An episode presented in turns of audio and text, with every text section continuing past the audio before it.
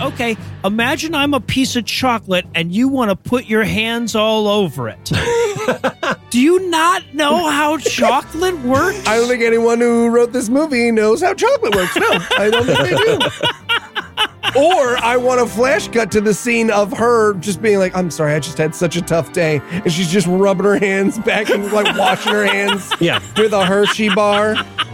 Yeah, she's turning up to places with like chocolate-covered hands like a toddler. It's like, sorry, I saw some chocolate I couldn't resist. God-awful movies.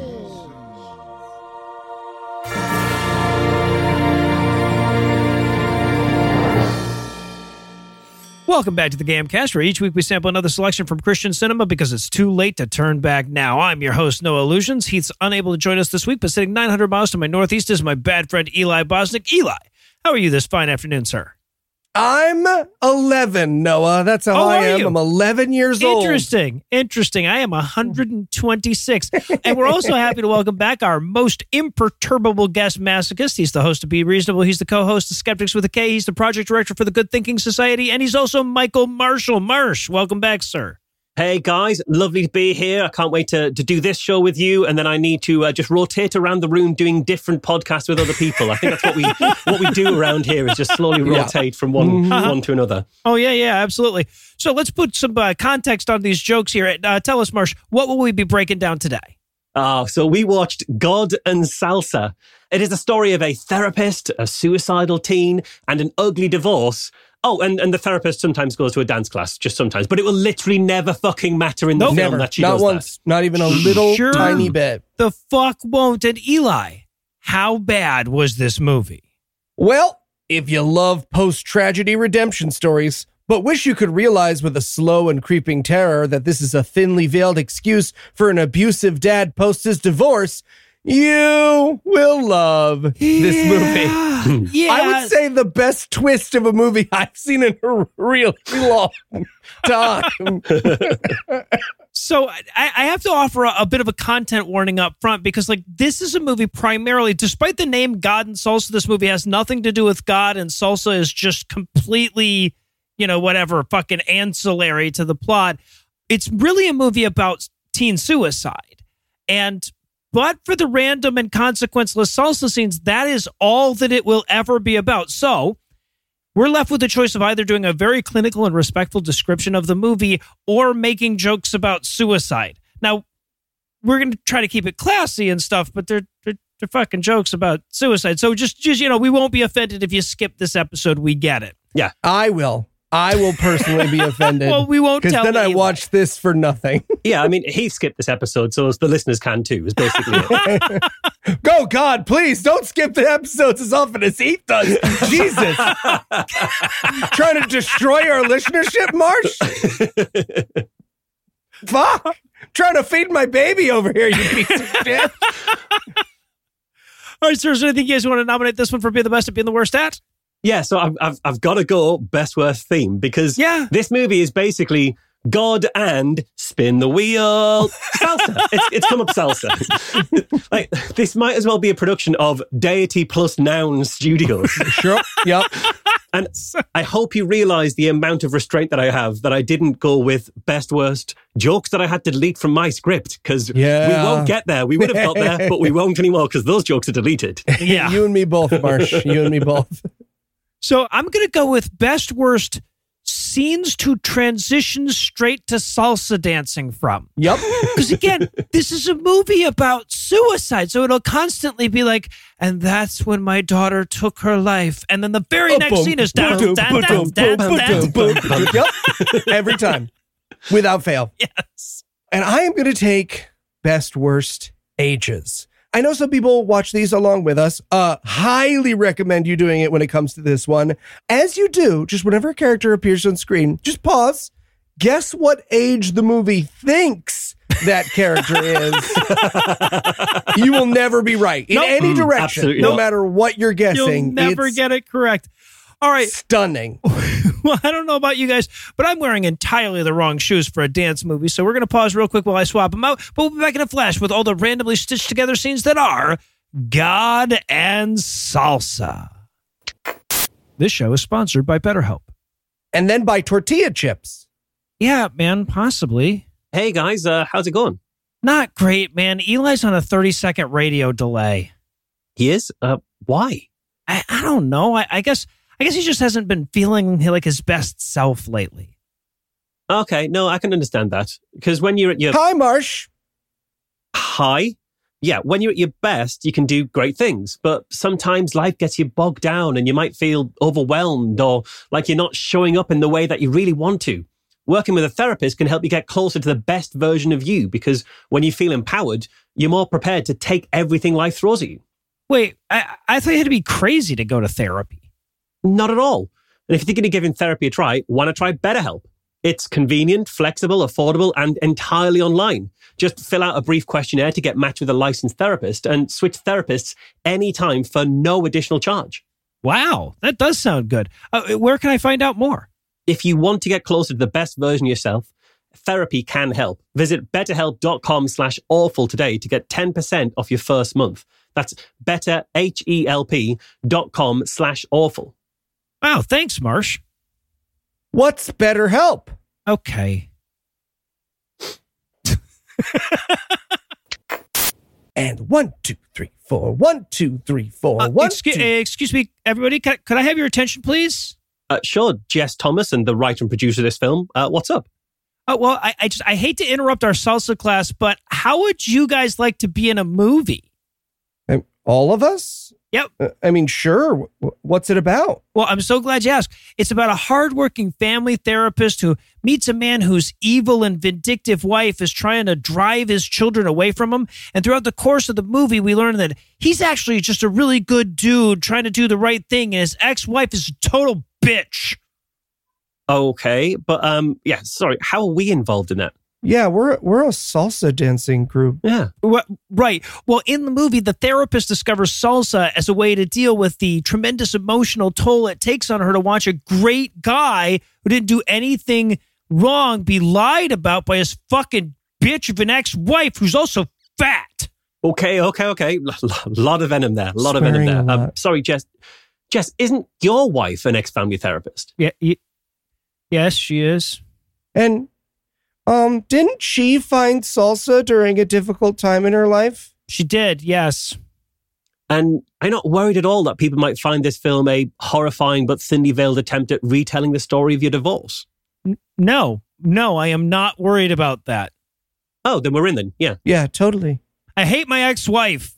We know, man. We know.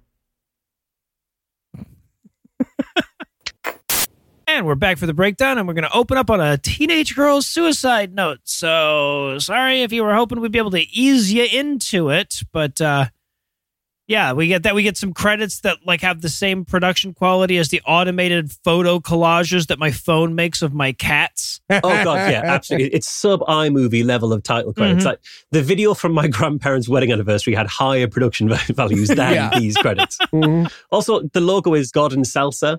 God and Salsa LLC, and I misread that as two separate things. Like they were claiming God as exec producer, which I thought was very bold of them. See, I was just excited that they created an LLC for this thing. They were ready for an industry to grow out of this movie. Merch, sequels. So we're watching this mom, and like we get the voiceover of this suicide note from her teen daughter, and she's like, devastated and everything. There's this moment we have to see her like lose her religion. So she has to take off her cross necklace and throw it across the room. But it has like a tiny little lobster claw on the back of it. And she has to like undo that. And there's like a long moment where she's like, oh, God damn it. I thought I had it. Can't quite get it. Yeah. Yeah. Right. Yeah. So hard to dramatically toss something across the room while you're also trying not to break your big clunky costume jewelry too. So she's right. Like, gently set it down. It is huge. This cross is so large that Flavor Flav would look at it and think, that's a bit much. That's a bit much. Come on. Also, can I talk about this daughter's suicide note? Sure. She opens with don't blame yourself, but the rest of the suicide note is like, okay, but honestly, it's your divorce. But here's why it's your fault. I just want to be clear. I've made a list of all the reasons I'm killing myself. And you see, I've actually put your initials next to the ones that are your fault. And dad's initials next to the ones that are mine. But like, don't blame yourself. I just know that's supposed to go in the note. So then we cut over to this kid, Shane. He's going to be one of our main characters. We meet him. He's a punk. He's vaping. That's how we know he's a punk. He's vaping and wearing a hoodie. Yeah. Oh, yeah. It's leather jacket, hoodie, and vaping. And I thought, I wrote in my notes, could this character be any more of a Christian movie bad boy? And the answer was yes. He's wearing ripped jeans as well. Yep, so he's taking all of the boxes. Yeah. Yep. So he's coming into his house. Mom and dad are scream fighting. They're having one of these weird, like, taking turns being the angry one fights. Did they have the same script? I felt like they had two different versions of the mom-dad fight script, but they didn't figure it out until they were already rolling. Right? Because she'll be like, you bastard, this is so like you. And he'd be like, why would you say that right now? And you're just like, okay, almost related to the same conversation. Yeah, this fight is so confusing. It sounds like you're stood too close to two NPCs in a game and they're both cycling through their dialogue options at the same time. Or have you ever been like, there's two people and they're both on the phone, but you don't realize that right away because they're facing away from you kind of a thing. And just for a second, it lines up. Yeah, one of those type of situations. But they're fighting. They hate each other. Mom wants a divorce. Little sister's very upset by all the yelling. And this is where the mum says to him, don't you walk away from me, and then says the same thing again immediately afterwards. Mm-hmm. So we know that this movie had retake money, but they kept both lines in. So they didn't have retake and then cut the worst one money. No. So that's what, we found the exact line that they had here. Yeah, we found exactly where the budget is. A great example of how incongruous the script is. The dad says at one point, if I'm a horrible husband and father, what does that make you? And she replies, not in a million years. It's so dumb. And then we cut temporarily away from that. We see the lady from before with the suicidal daughter. This is Raquel. She's going to be our main character. And she's watching TV all sad late one night when a commercial comes on for salsa, for like a dance class for salsa, not like dip.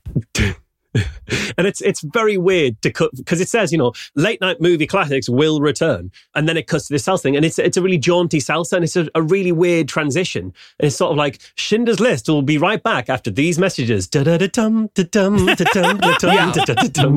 think they're just weaning us onto that, since that's going to be such a big part of the movie. I was going to say, little did we know that would be a theme of the film. I don't know, maybe it's just me. Did you guys feel like this is a thing Heath would do? Because I super pictured Heath, day drunk, 4:30 in the afternoon. Our salsa. Salsa. There's an unused salsa class coupon on Heath's desk right now that he's resting coffee cups and mics on. I feel like you and I know a different Heath if you think that's something Heath would do. She also watches the entirety of the ad before she turns the TV off completely in disgust. And it's like, but now you'll never find out what happens to the little girl in the red dress. You've completely missed... So, but meanwhile, back at the Fighty house, dad comes into the kids' room and he's like, hey, I'm leaving. Mom and I are getting divorced, but I still love you. And mom comes in and she's like, enough of this still loving our children shit. Leave. Now, this is where we're really going to dig into the main theme of this movie, which is that the dad is a perfectly good guy who's a good person and did nothing wrong. And the mom is terrible and evil in every possible fucking way. And anything you've heard to the contrary is a lie that she brainwashed the children into believing. Yep. It's like, yeah, exactly. It's like Woody Allen and all those other innocent victims of brainwashing. I expected her to make a coat out of Dalmatians at any minute in this movie. Yeah, she was fucking awful.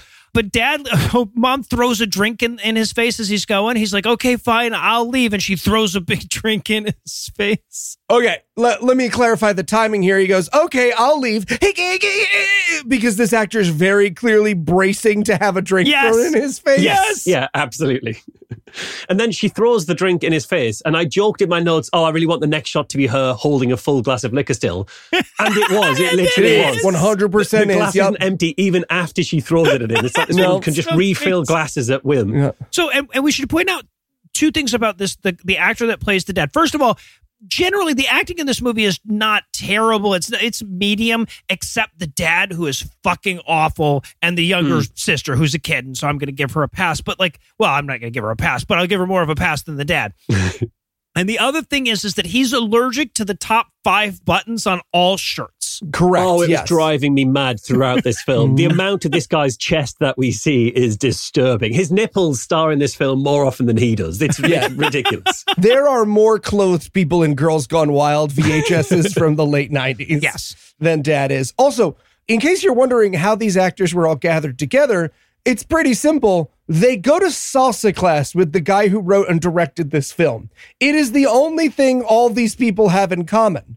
Okay. Is that genuinely true? 100% true. I was like, how the fuck did this movie get made? So I did some Marsh-level deep dive research. I was on people's Facebooks, and I realized this dude just was at salsa class one night, and he was like, I have all the cast I need right here, because the only thing all these people have in common across their various levels of acting experience is they all train in salsa at the exact same studio in LA. Amazing. That's amazing.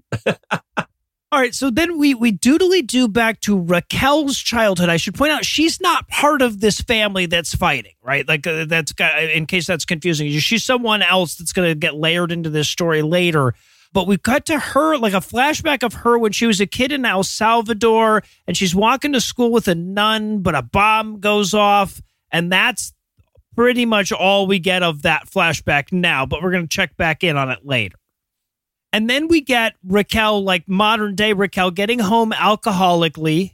Mm-hmm. Right, but it's Christian movie alcoholic, so it's bad because she's bought a bottle of wine, even though she's clearly alcoholic because she's got two other open bottles of wine behind her that she's put stoppers in because she's had a glass out of each of them, but they're still sort of 3/4 full. But it's bad because she's now got 3 bottles of almost full bottles of wine and is therefore an alcoholic. Yeah, you know, classic binge drinking where you have a single glass of wine once a day. Yeah. Like, exactly. The Christian movie makers realize that the biggest problem with alcoholism isn't the amount of booze that you buy, it's the amount that you consume. Right. They're not addicted to the purchasing of alcohol. That isn't the issue here. It's not a hoarding kind of thing. Exactly. They walk into a wine shop and they're like, oh my God, you have a problem. You have such a problem.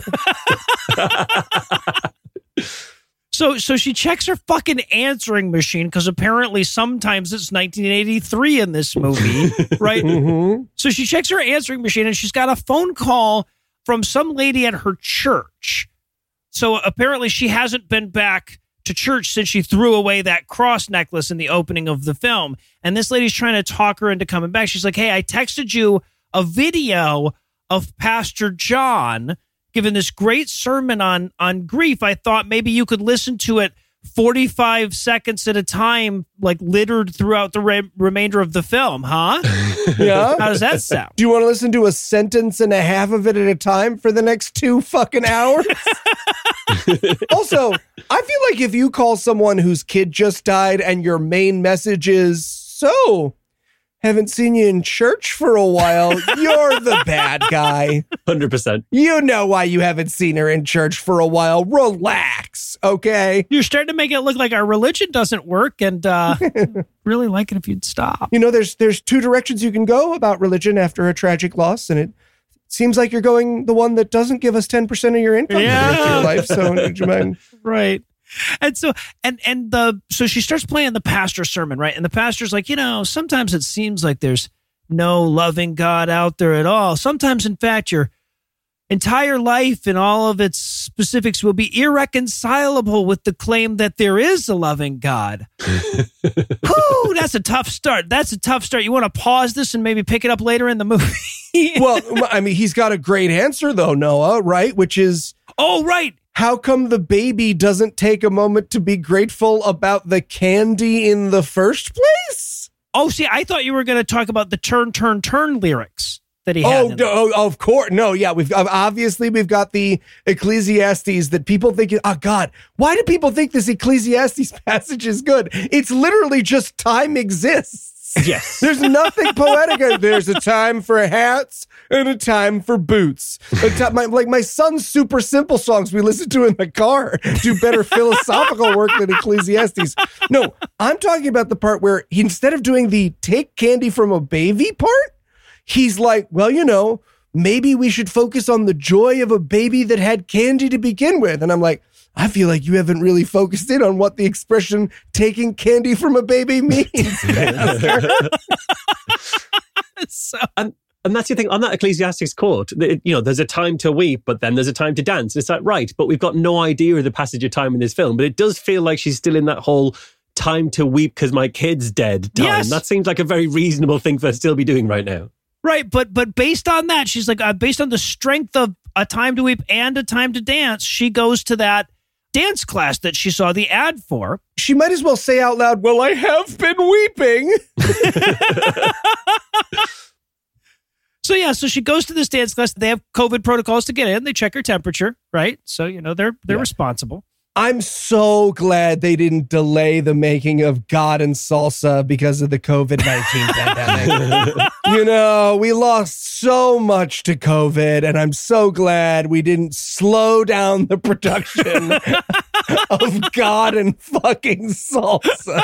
And in fairness, we don't know that they're checking her temperature. We just know that they've, like, bipped her forehead. Mm-hmm. I think they're checking for a sign of the beast. Like, oh, okay. Negative, yeah, you're allowed. Yeah. Interesting.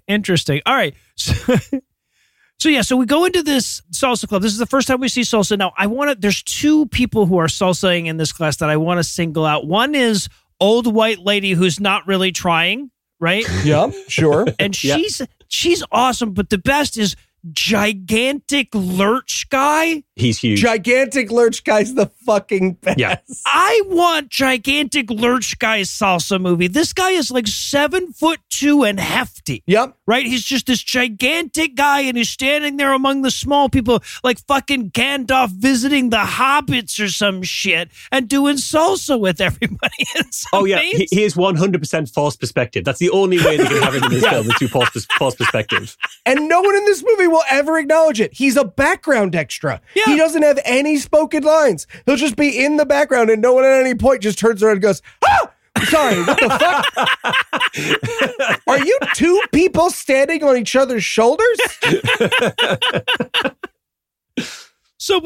she sees that and she's like, oh, that guy's too tall. This is scary. So she goes to leave and the instructor stops her and he goes, hey, you're not going to get out that easy now. Hey, can I just throw this out here? Nobody's ever sounded charming or cool when they say that. Let's just all remove it from our vocabs, everybody. And this is where the instructor starts just like randomly insulting other people who are there, saying how terrible they all are. And it's like, you're very relaxed about disparaging your clientele for a guy wearing a jawline mic right now. You've got no discipline. Jawline mic. Marsh at QED and this salsa instructor have the same equipment loadout. Spears, yes. And he's like, yeah, you can't possibly be worse than my shitty students. I'm like, well, that makes you a bad teacher, though, doesn't it? Aren't you insulting yourself? He also says a sentence that I think about so much. He says, and I wrote it down exactly, dancing is like therapy. It's really hard to learn and a great workout. And I wrote in my notes, I don't think anyone associated with this movie has been to therapy. Absolutely. Because it's like dancing is like therapy in that more straight men will aggressively avoid it at all costs, even though they would actively benefit from the whole experience. Yeah. But he says, you know, it's much better. Dancing's like therapy. It's best when you're not thinking about it. It's like, is the key to therapy not thinking about stuff that's happened? It feels like thinking about stuff that's happened is the therapy. It's kind of the point. Is that, yeah. But you do, yeah. So, okay. So now we got to go check back in with Shane the punk kid. The punk kid who, by the way, the actor is like 31 or whatever. And dad is there to pick him up. This is divorced dad. He's half an hour late. Mom is furious and the kids don't want to go with him because mom has poisoned their minds against him. But only because mom poisoned her. And he's late because he stopped to help a puppy. There was a lame puppy, a two-legged, not even three, two-legged puppy. And also, if you look at this photo of the angle from this photo, you can see I only clipped that little old lady in her minivan on the way over. God. And the kids are like, yeah, we don't want to go with you. So he leaves and mom's like, I think he hit that old lady head on with his minivan, actually, and probably to sacrifice her for the devil or something. You know, and the kids are like, yeah, mom. Mm-hmm. And then Shane goes back into his room and scream punches his bed for a bit. Oh, and he's got the saddest little bed. His bed is like as wide as my left thigh. His comforter is the blanket that I give to my cat. It's just, he lives a very poor existence. I wanted to watch this actor mime sleeping in this bed so hard. Just climbing into this fucking dollhouse bed. All right. Yeah. Here I... It's one of those beds that you can't so much like turn over in. You have to like rotate like you're on a spit. Otherwise you will fall out. Yeah. No, this right. is... There's only one reason you ever end up in this bed. And it is because you or your wife thought staying in an Airbnb will be fun. And then you realize why hotels exist as you and your wife desperately fight for real estate in this tiny ass bed. Yeah, you wouldn't understand. You can't understand this joke. The rest of us would. So yeah, but he screen punches the bed. We cut very quickly to Raquel arguing with God from her living room. Yep. Right? About like daring him to exist, I guess. Or something. She's yelling at him like, where were you? And I, because we'd last seen her at the salsa class, I thought she'd like arranged to meet him there. It took me a moment to be like, oh no, wait, you mean dead kid. Gotcha. Sorry, yes. Okay, yeah. But then we cut back over to the divorced family and mom comes in and finds that Shane has overdosed on pills. Altoids. Are they pills? Because it looks like he's overdosed on the bag of spare buttons that you get with a fancy shirt. That's what that looks like. Yeah, he might as well have like an open sewing kit next to him. Just, I wrote in my notes at this point, man, the kids in this movie are dropping like flies. We gotta put up a fence around the younger sister. She hasn't had a lot of lines yet. And then, so he overdoses and we cut immediately from mom going, Shane, are you even alive? It's a bunch of more fucking salsa dance. Like, he's dead. Cha-cha-cha. Hey, guys, for our salsa class that we're going to cut to throughout the movie, should we get some attractive people or should we continue to hire the legions of undead that we raised with our wizard friend earlier and the giant that we'll never acknowledge, the fucking tree ant, the unacknowledged tree ant in the center? No, we're going to go with the legions of the undead. Everyone you look at in this background, truly take a moment when there's a group scene, pause. Everyone, you're like, oh, that's a normal human. And then there's a thing wrong, right? It'll be like, does that person have a foot growing out of their forehead? Like everyone's got one thing. And the thing is, we watched this trying to find Raquel, the mum in here. And I don't know whether it was just me. I struggled to find her in this fairly sparse crowd of dancing people. I kept thinking she was one of them, and then it turns around it wasn't her. Like that scene in Kill Bill where it all goes to black and white, and then you think she's been stabbed, and it's not. They've changed, and you couldn't quite tell it wasn't her. So it made me wonder, because I couldn't locate her while they were all moving, am I like an anti-T-Rex where my vision is based on a lack of movement? Stillness. Because like the dinosaurs can't see us while we're salsa dancing would have been a fantastic addition to the Jurassic Park canon. Just a superb element of that film. And can I say, a lot less silly than a lot of the stuff from the Chris Pine movies. So, win-win for everybody. That's true. They show so much dancing for no reason in this movie. I wrote in my notes at this point, this is the movie version of my mom going, that looks fun, right? Yeah. Doesn't that look fun? Huh?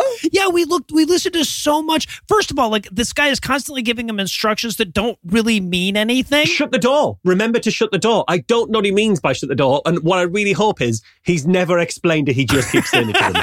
And they're like, he's telling me to shut the door. What the hell could that possibly mean? I keep thinking to myself, I would need more instruction than this. Yeah, he's repeating it so often. It feels like it's the move she's going to need to do to win the big salsa competition in the final act. Like, oh my God, She's going to have to shut the door. Like Zoolander turning left. She shuts the door and sweeps the leg. That's the crazy kicks Mr. Miyagi's ass. Movie, no. All right. So then we cut straight to the hospital where Shane is being held for observation following his overdose, right? And the doctor is trying to explain to the mom, hey, your kid's suicidal. We're going to need to get him into therapy before you can have him back. And the mom is like, no, gross. Right? And when we see Shane in the hospital here, I'm fairly certain he only did the whole suicide attempt. So he got to lie down in a bigger bed than the one. Right. He just wanted to stretch out for a night or so. Give him the roll on his side. Yeah. Also, can we talk about Dr. Santa?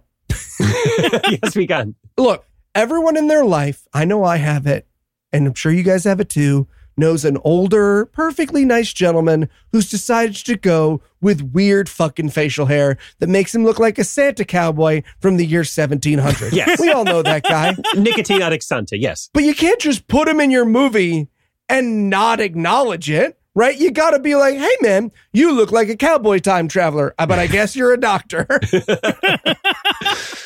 And this is where the doctor's saying about how we had to put him on emergency antidepressants, which I didn't know that emergency rooms put you onto like antidepressants stat on the day that you get admitted. But he says, well, you know, a patient on this ward killed themselves using the plastic bag, like the plastic liner from the bin. It's like, right, but how did that not result in a no liners in the bins policy for the entire ward then? That seems like that's the first step you do. Right, because they're in the room with the suicidal kid and he like reaches down and he says, do you know your kid could kill himself using nothing but this? And then we're like, well, why is that in the fucking room? Yeah, it's like, Shane. And if he didn't know that, he knows now.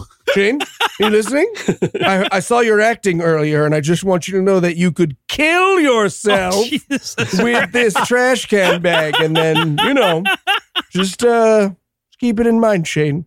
I'm Dr. Santa. Yeah, but mom seems to think that the doctor's a little too worried about her son's overdose. Yeah. She's like, I'll be taking him home today. I need to repot him in new soil. The doctor's like, you know suicide can be fatal, right? If it's not treated. I don't. Yeah. She goes, I'm his mother. And I wrote in my notes, and you're doing an absolutely slamma-jamma job. Yeah, like, there's no reason to leave this up to professionals. Nothing but net. So, okay. So then we cut to Raquel and she's walking into the Fulfilled Heart and Mind Therapy Center. Now, we all assumed she was going to get therapy, but this is where we learn in the movie that she is a therapist. Right. And she's meant to be going back to work now. But how long is it meant to have been since her daughter died for her to be going back to work as a therapist? Because I've got no idea. There is no time frame in this entire film. But she's expected back at work. But because it's America, the answer could be anything from like a month or a week to like a day. I have no idea. I have nothing to do. Yeah, no. It also depends on the states. If she's in like Minnesota or Florida, I think they give you like 48 hours. Yeah, but so she goes in and we see the divorced dad is in the waiting room. So like we're teased that this is all about to tie together. But then she goes in to talk to her boss and tell him that she's not sure if she can fulfill hearts and minds anymore after everything that happened, right? And this guy could not be more cavalier. He is supposed to be the head of a mental health practice, and he's like, yeah, give it a week. You'll get over it. What was she, like 15? Yeah, you barely know those kids. They're kind of jerks at that age, right? What you need is to get back on your feet, just immediately delivering mental health care to a stranger. Trust me, once you get in there, right, you'll be fine. Yeah, you got to get right back on that horse even while your spine's still broken. That's how we learn. That's how it works. Right, because, yeah, at that exact moment, right, she's like, I don't think I could do this anymore. I'm going to need at least a little more time. And he's like, take all the time you need, except there's a guy in the waiting room and, you know, Lisa's on her 15, so can you take him and then take more time? So she takes the divorced dad, that's Matt. She takes him back and she's like, all right, yeah, no, I'll therapy a little bit. Turns out that he's there because he wants her to therapy his suicidal son. Yes. And she's like, what brings you here, Matt? And he's like, well, I've got this aversion to buttoning up my fucking shirt. My shirt buttons are so low, you can see my penis. And I don't know how that happens. That's not meant to even be a thing, but somehow it's done.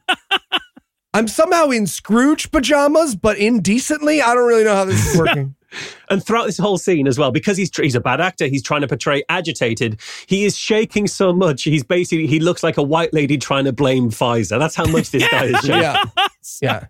Also, this actor, well, he heard what I said about him in the earlier scenes about how bad he is. And he was like, I'm going to show Eli because I happen to know that good acting is yelling randomly. So I will occasionally.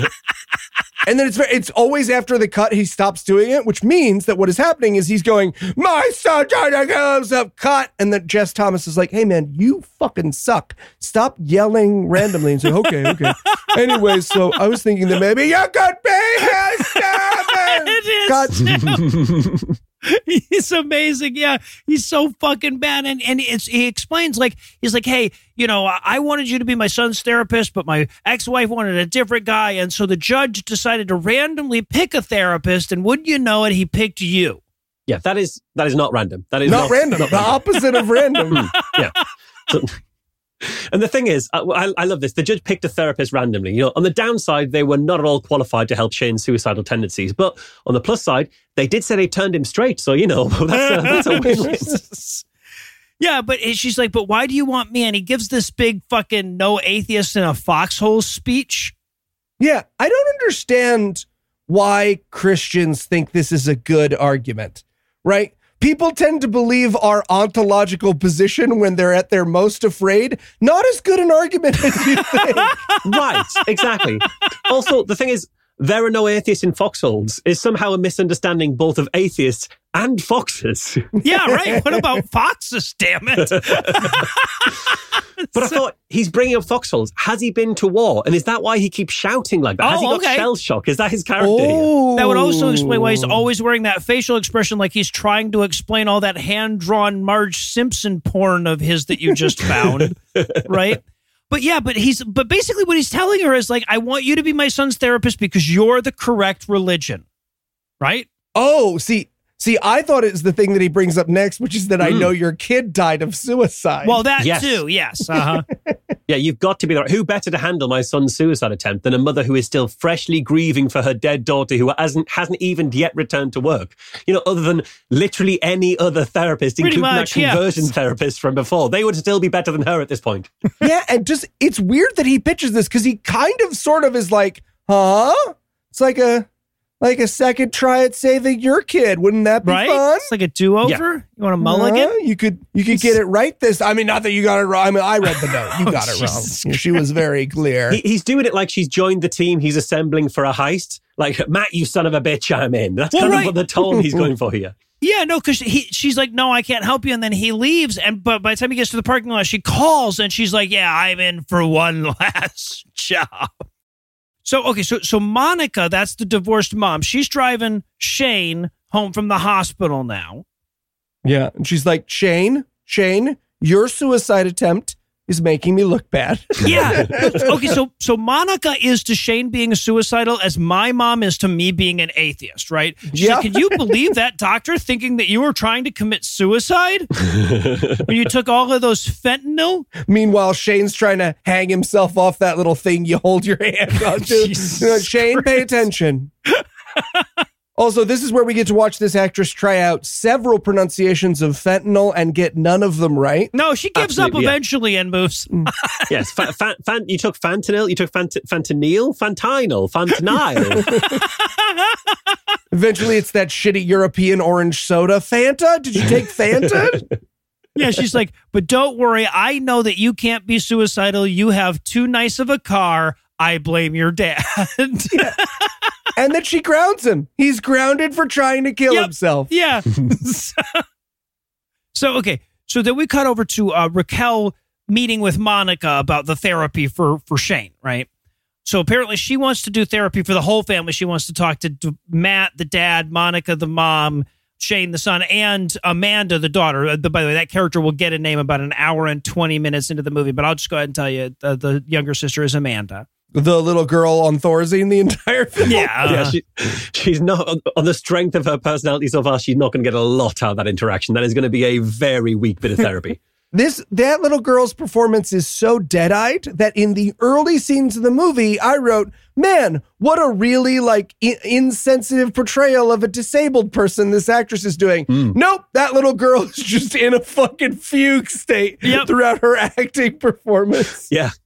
And we have to see here that Monica is being a little bit standoffish about the whole idea of doing therapy. So, she's like, well, we need to schedule a time that you and I can sit down. And she's like, I'm literally never available. Never, ever, once.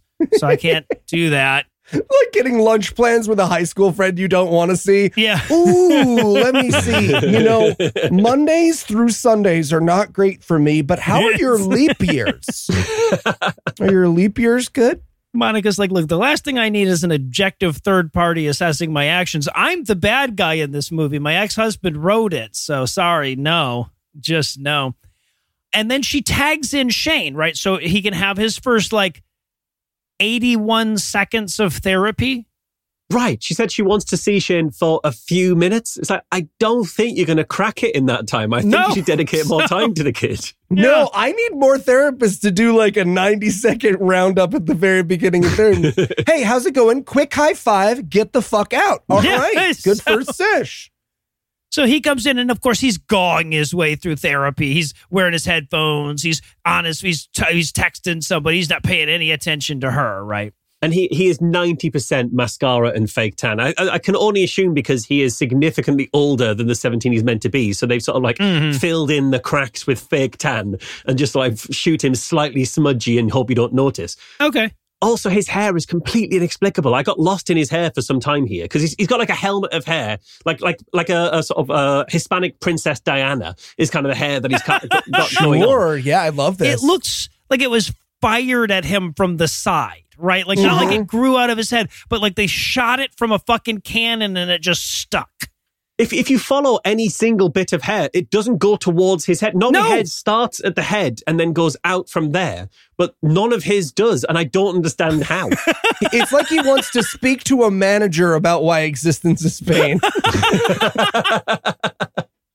But she lays down the rules of therapy. He can't use his phone. He can't swear. He can't use headphones, which, I mean, I think that implies the phone. And also, he can't hit her in the head. Always. Look, I've had a lot of therapists over years, and the best ones start with a weird, rude rule about language. Yeah, right. Look, I want you to talk about anything you feel, unless it's the F word, in which case I'm putting a hard no on that one.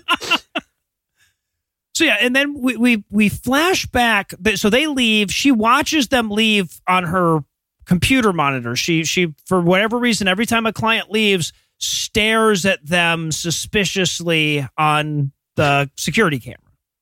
Yeah, I don't know why she's got access to the CCTV from her office PC. That doesn't seem normal to me, but that's a little fine. She's got that. It's fine. A little fucking weird, yeah. So then we cut straight back to salsa class, and once again, the salsa instructor is just barking useless information at them. Yeah. At one point, doesn't he say to them, you know, ballroom on top, Latin on the bottom, which, to be fair, is my favorite Pornhub category. So he has got that nailed. Yeah. So, but we get a bunch of weird dance instructor fucking banter or something. And then we fade into the whole class out salsa dancing together. So it's no longer class. They're actually doing the deed. And this is such a weird fucking scene because everybody looks and there's this couple that's doing a really good job and everybody's like, wow, that's Victor and Amy, the best darn salsa dancing duo in this entire town. And you assume that at some point now, you know, Raquel is going to have to dance against Victor and Amy and find the right, but we will never see these two characters again. Nope, they're just like Victor and Amy, you know they do anal. Like they don't even get ready. They just do anal, Victor and Amy. We'll never see them again. Nope. And then this is also just a sad scene that doesn't have to exist in the movie, but knowing that the woman wrote it makes it so heartbreaking. She comes out of class and she's like, does anyone need a ride? I'm parked nearby. And they're like, no, we don't want to hang out with you anymore. End of scene. Yes. Never has any... Incredible. Yeah, no, clearly the writer was just like, I guess this probably happens to everyone all the time when they offer people rides. That probably very relatable thing to have happen. So she's driving home. She gets a call from that friend from the answering machine earlier, the one that wants her to go back to church. Yeah, this is the first time we actually see Kim. Mm-hmm. And I, for one, think it's nice that E.T. settled down and joined a church. I think that's cool that he managed that. Yeah, so he phoned home, but he phoned her first. Yeah, right. Exactly. Yeah. She's like, well, have you watched that preacher video I sent you? And she's like, only the first 90 seconds. And she's like, you should watch the next 90 seconds now. While you're driving, by the way. And she's like, yeah, I'm sorry I've not been to church. I've just been doing literally anything else. And you know what? It's much better. Like way better. Why wasn't I doing this the entire time? So yeah, so she hangs up on Kim and then she watches a little bit more of the preacher video. Oh, and so this is Christian movie like tech stuff. She goes back to the preacher video, but it's very clearly in her photos folder. She's not clicking a link to view it, which means what literally means is that they didn't know a way to actually make this work on their phone, so they put it on the phone in the photos. But in the canon of this film, it means she watched the first 90 seconds when she was in a kitchen, was disgusted and annoyed by it, turned it off, but thought, I best download a full copy of this entire thing in case I need to watch it while in transit. I may change my mind on it later. Yeah. So, and of course, he's telling her the stages of grief, for fuck's sake. Yeah. That's where he's going with his sermon. Also, I feel like if your sermon is on grief, you don't need quite as many jokes, right? He's just got a bunch of weird yuck moments in this sermon. And it keeps having the audience react to it like they're watching Seinfeld at his peak, just like constant kind of interjections of audience laughter. Oh, he says, you know, the first stage is denial, and I'm not talking about that river in Egypt. The crowd goes nuts for that. Yeah. Ah, where your brain literally can't handle the death of a loved one. It sounds like another word.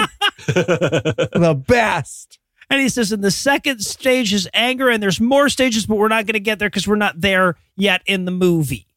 So I guess we're 2 stages in. That's clearly earned us a break, but we'll be back in a flash with even more God and Salsa. Hey, Marsh. Oh, hey, Eli. What's up? I just wanted to thank you again for coming on the podcast today. So here. Eggs? Yeah. You know, for you and the wife on me. Oh, that's really nice, Eli, but... No, Marsh. I don't know what you've heard, but eggs are getting pretty expensive around here. And who knows what's going to be next. So, you know, hold on to those. Well, as much as I appreciate the offer, if you're looking to cut down the prices on your grocery shopping, why not try HelloFresh? What's HelloFresh? With HelloFresh, you get farm fresh, pre-portioned ingredients and seasonal recipes delivered right to your doorstep. Skip trips to the grocery store and count on HelloFresh to make home cooking easy, fun, and affordable. That's why it's America's #1 meal kit. And the ingredients are, like, good? Not just, you know, rattlesnake eggs you bought off the internet? No. You only find quality ingredients in HelloFresh recipes. In fact, ingredients travel from the farm to your home in less than 7 days, so you know they're fresh. Wow. Some might even say that's fresher than the grocery store. It's true. HelloFresh sent us a box to try, and the veggies they sent were so incredibly fresh and delicious. It's like having a personal grocery shopper with the recipes built in. That's why I, Noah Illusions, personally endorse HelloFresh as a product. All right, Marsh, I'm sold. Where do I sign up? Go to HelloFresh.com/Awful65 and use the code Awful65 for 65% off plus free shipping. That's HelloFresh.com/Awful65 and use the code Awful65 for 65% off plus free shipping. Thanks, Marsh. Now, you sure you don't want these? That depends. Are those rattlesnake eggs that you bought off the internet? Nyop. Yeah, they're definitely rattlesnake eggs. Nyop was your answer? I wasn't ready. You weren't ready for English? No. I'm right there with you, Eli. All right, family court is now in session. Now, Mr. Smith, it appears that you and your wife can't agree on your son's therapist. That's right, Your Honor. You are so unreasonable. Now, no need for that. I've got a solution that should please everyone. I'm just going to choose a therapist for your son randomly. Sorry, did you say randomly? Yep. That way it's fair to everybody. All right. How about this guy? Zhao Shang. He is a schizophrenia specialist in Guangzhou, China. Is that going to work for you guys? No. We live in L.A. Oh. Yeah. Oh, I did say randomly. Let me try again just here in L.A. How about Dr. Abraham Hofstadter? He's right here in town. I mean, he could be good. Now, unfortunately, he did die... in 1947, but I could call the office and see... Judge, I think you're taking random a little bit literally. Maybe just choose a therapist in the area that neither of us have chosen. I guess so. Okay, how about this? Dr. Raquel Thompson at Family Therapy. That's the person my husband wanted. Okay, perfect. We're agreed. You're a really bad judge. Yes, I am. Sure am. And we're back for more of this shit. We're going to rejoin the action with Shane pulling up for his therapy session into the handicap spot. In an otherwise empty parking lot, which is an impressive level of douchebaggery. Yeah. Right? But he is driving a BMW, so it is entirely consistent, at least. Yeah, no, that's fair. If that could be rolling coal, he would have the trifecta. Yeah, right. So yeah, so when he pulls up to the therapy session, he's not into therapy though. He's not paying attention. He's looking at his phone. He's ignoring Raquel. Yeah, he's looking like Cristiano Ronaldo in a Princess Diana wig. Yes, yeah, that's exactly what he did. And so she, to get his attention, drops a heavy book in front of him. And look, I'm not going to pretend to know what you as the therapist are supposed to do when someone is that resistant in a session, but I'm pretty sure loud, sudden noise is not the recommended clinical solution. Yeah. And in case you needed to be terrified, I will remind you, the co-author of this movie and the person whose story it is was a licensed clinical therapist. Woof. Oof. So, okay. So now this is actually going to be the first moment in this movie. I know we're a third of the way through it and everything, but this is the first moment in the movie where this kid is going to talk for any extended period. And we're going to realize that he has an incredibly thick Spanish accent. Yes. Yeah. It's unexpectedly Spanish given the parents that we've met. Right. And I thought, is this why the sister doesn't speak? What accent does she have? Is this going to be like super problematic? Austrian or something? No. I think it's subcontinent. I think this is one of the places where she should not have that accent. It's best you don't say anything, to be honest. Amanda, can you tell us what it's like for you? Well, I'll tell you. First of all, good Shabbos. No one's wished me a happy Shabbos yet. Hello. So he's going to try to do the fucking... the Matt Damon to Robin Williams thing from Good Will Hunting where he gets inside her head. But like this actor is no Matt Damon and this writer is no also Matt Damon, I guess. So it does not go well. He's like, I bet you got into therapy because you had a backstory with the narration, like a voiceover of a suicide note earlier. And she's like, ooh, too close to home. Yeah. He's trying to do, look, I don't know why. I blame Silence of the Lambs, right? Because Silence of the Lambs has that scene where Hannibal Lecter's like, stuff on the nipples. And ever since then, to show someone is mean, they do the Hannibal Lecter thing, but he sounds like my Melania Trump impersonation. So it's very hard for him to be like, but you think that you know what the Guatemala, but you never have seen the Congresueba. And the thing is, the stuff he's saying, it's meant to be like, oh, he's dead on, but he's not dead on because he's saying like, oh, you become a therapist to deal with the death of your daughter and your divorce. And it's like, no, she was already a therapist. Her daughter only died like a month or something ago. Right. She hasn't qualified in that time. I also love, so she gets a phone call or a text at this point that he has to move his car out of the handicap spot. But her, you would think she'd turn her phone off. For this what moment, kind of therapist doesn't have her phone on vibrate in the middle of a session with a suicidal teenager? Oh yeah, and that's so bad. I know you're on the brink right now, and I know that your life's in jeopardy. But just hold on a second. I've really got to take this. I've got to take this. I'm so sorry. I have a level boost on Candy Crush. I am listening. I am 100% listening. But I just get a free sprinkly ball if I do this. Do you want to be my friend? I still get extra lives if we no. So he says, yeah, no, I'll move my car. And he just leaves. He leaves therapy altogether because he's not taking this very seriously at all. And when he stands up, we see that he's turned up the cuffs on the bottom of his skin tight jeans. And I wrote, I wish the fentanyl had taken him. Oh, right. So then we check back in with that nun flashback from before. You see, when the nun in El Salvador heard things blowing up, the immediate reaction was to ask God to forgive all the people who were killing and genociding and blowing shit up. And the kid's like, wait, no, I think you have that backwards. Shouldn't God smite those people? And she teaches her about the importance of forgiveness. Yeah. Right. I mean, she could have taught her to first pray for the victims because the nun skips that whole bit. Yeah, like, there's a bomb gone off in a crowded place. I best pray for the terrorist. Right, you're right. Weird instinct. That was her go-to. Yeah. So, but then we cut to dinner with Monica, Shane, and the generic little sister, Amanda. Right. And she's like, Shane, you're not eating your food. I bet it's your dad's fault, huh? Because he's such a piece of shit and I'm turning you against him. And he goes, no, it's not that. And look, I'm sure something happened in this scene. I could not tell you because Amanda, the little sister, is fucking housing her food. Yeah. Like it's the imaginary dinner scene from Hook. It's so distracting because they're having this incredibly dramatic, like, she's trying to turn you against. And Amanda's just like, oh, God, this is so good. Are you finished yet? Because you guys are tired. Keep in mind, also, this little girl has not spoken the entire movie. She's just sat there in total stillness, like Patton Oswalt trying to end a contract in King of Queens.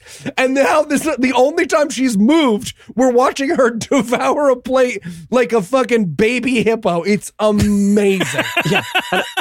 I think what I've realized about this is this film did not have money for craft services. It had no budget for craft services. Hanging around a film set all day takes a long time. It's very boring. People start to get cranky and hungry. And this little kid had not eaten all day. And then suddenly there's a scene with food. And she's like, yes, please. Fuck. I am all of this. Yeah.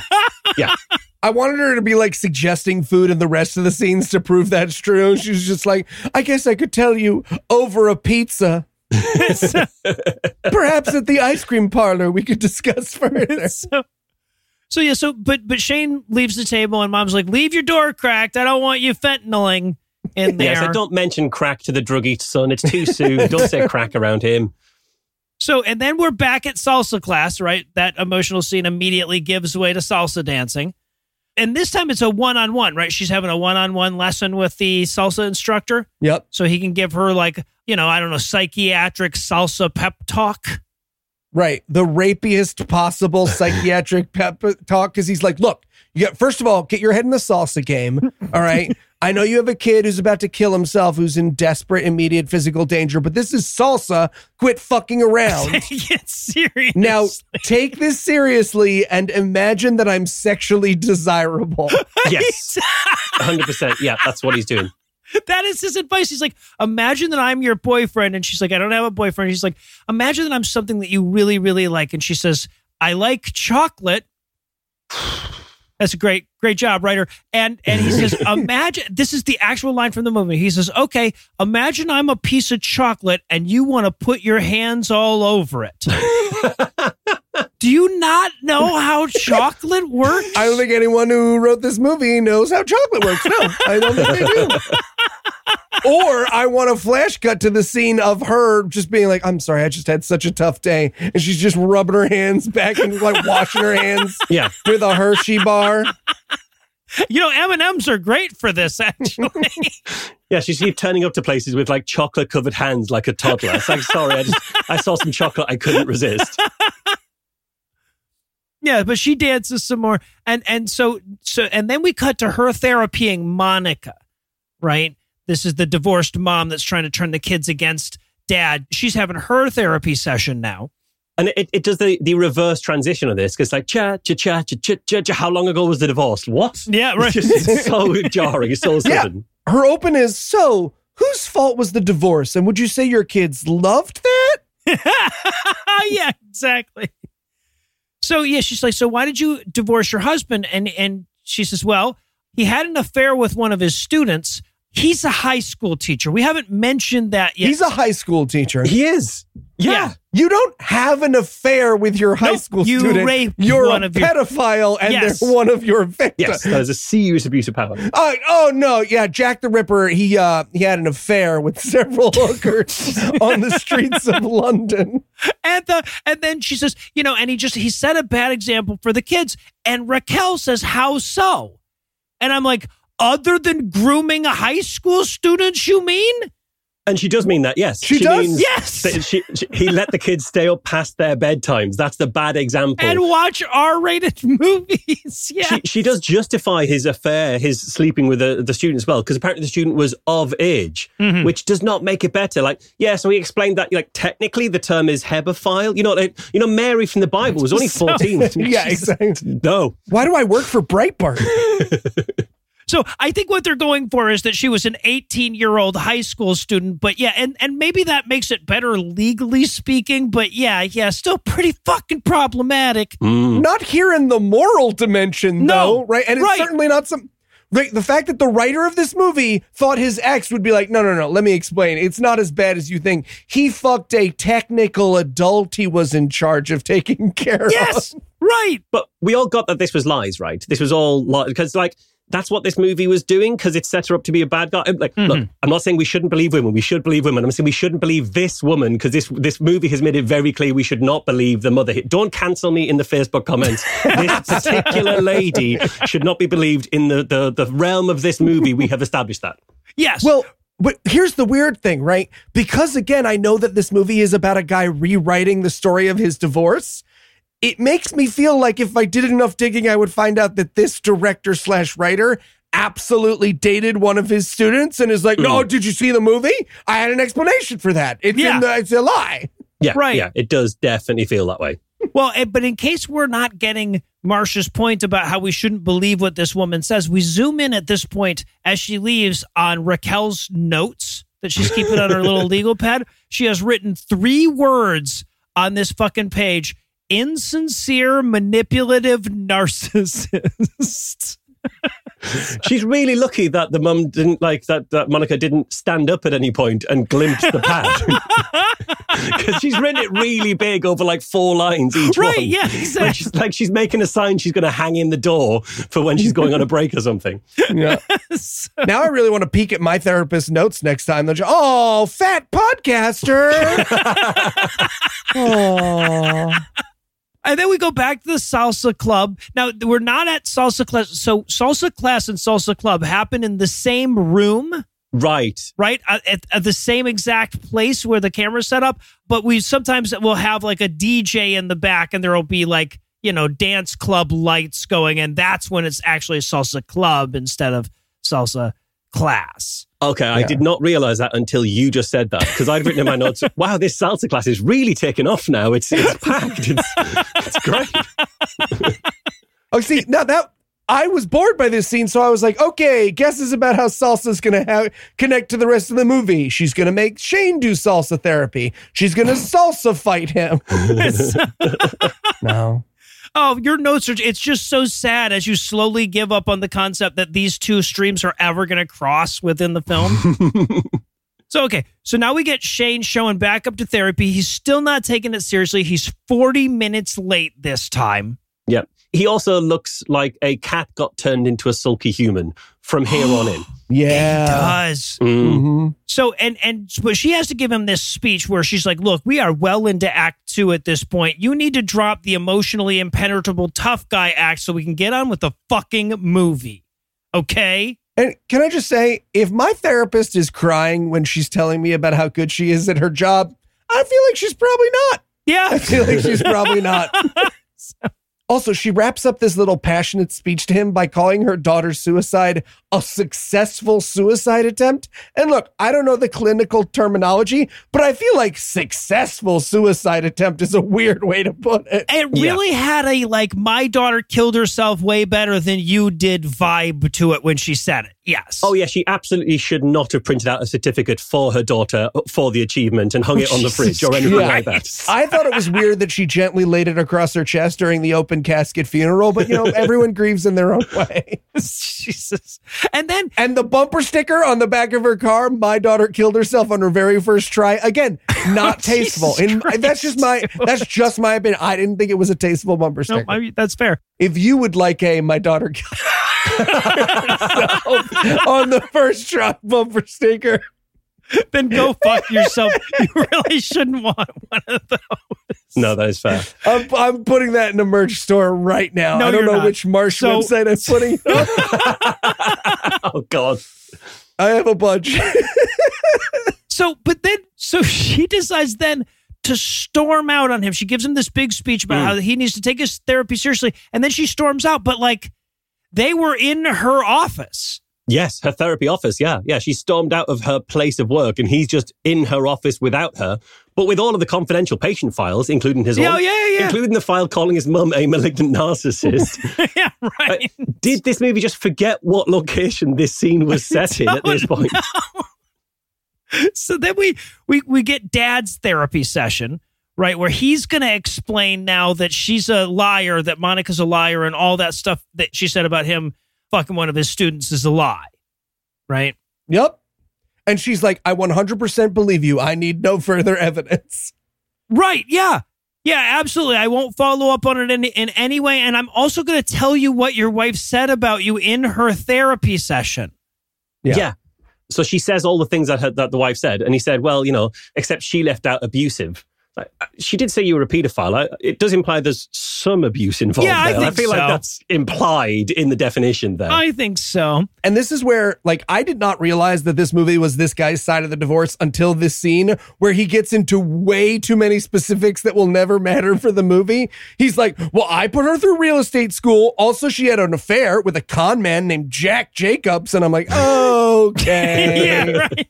At this point, I wrote, oh, this script is evidence in a custody trial, and the guy lost custody. Yeah. Yes. Yeah.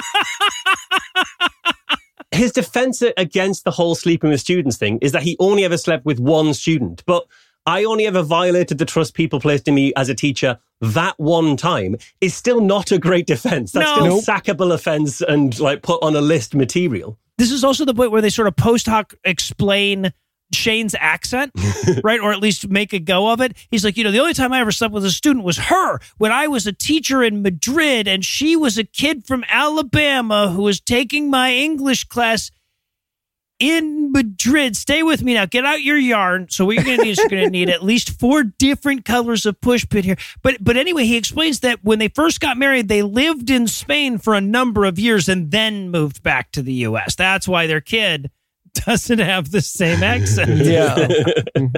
And then, again, in the peak of insensitivity for this character, he goes, I'm sorry, I just feel like my kids are dead. And there's an awkward moment where he's like, oh, sorry, I feel yours is, but I guess what I'm saying is I get it. And then he says, how do you cope? And I wrote in my notes, dude, her kid is actually dead. She doesn't just feel that way. Yeah, right. Well, and her answer's so bizarre because she's like, you know, how do you cope? And she's like, you know, salsa. It's not, yeah. Hey, let me say something as brave as it is hurtful. If salsa dancing gets you over your dead kid, I don't think you loved your kid that much. I'm sorry, I'm just going to throw that out there.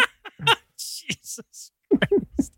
Yeah, she's like, no, you know, it's anything that you do that's physical. As long as it's physical, it'll get your mind off of it. Yeah, and it's like, keep it in your pants, lady. This is a professional setting. Right. Here. Just because he's got his shirt unbuttoned doesn't mean he's asking. Now exactly. Picturing JonBenet Ramsey's parents like swinging some kettlebells, weeping. The shit center killed their daughter.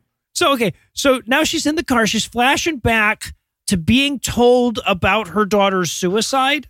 Okay, so this threw me because what we're hearing is essentially the coroner's report, but it looks like she's listening to it in the car because we've seen her watching stuff in her car. Right, so I thought, has she just got the coroner's report from her dead kid on her phone to listen to when she's in the car, which is a weird choice?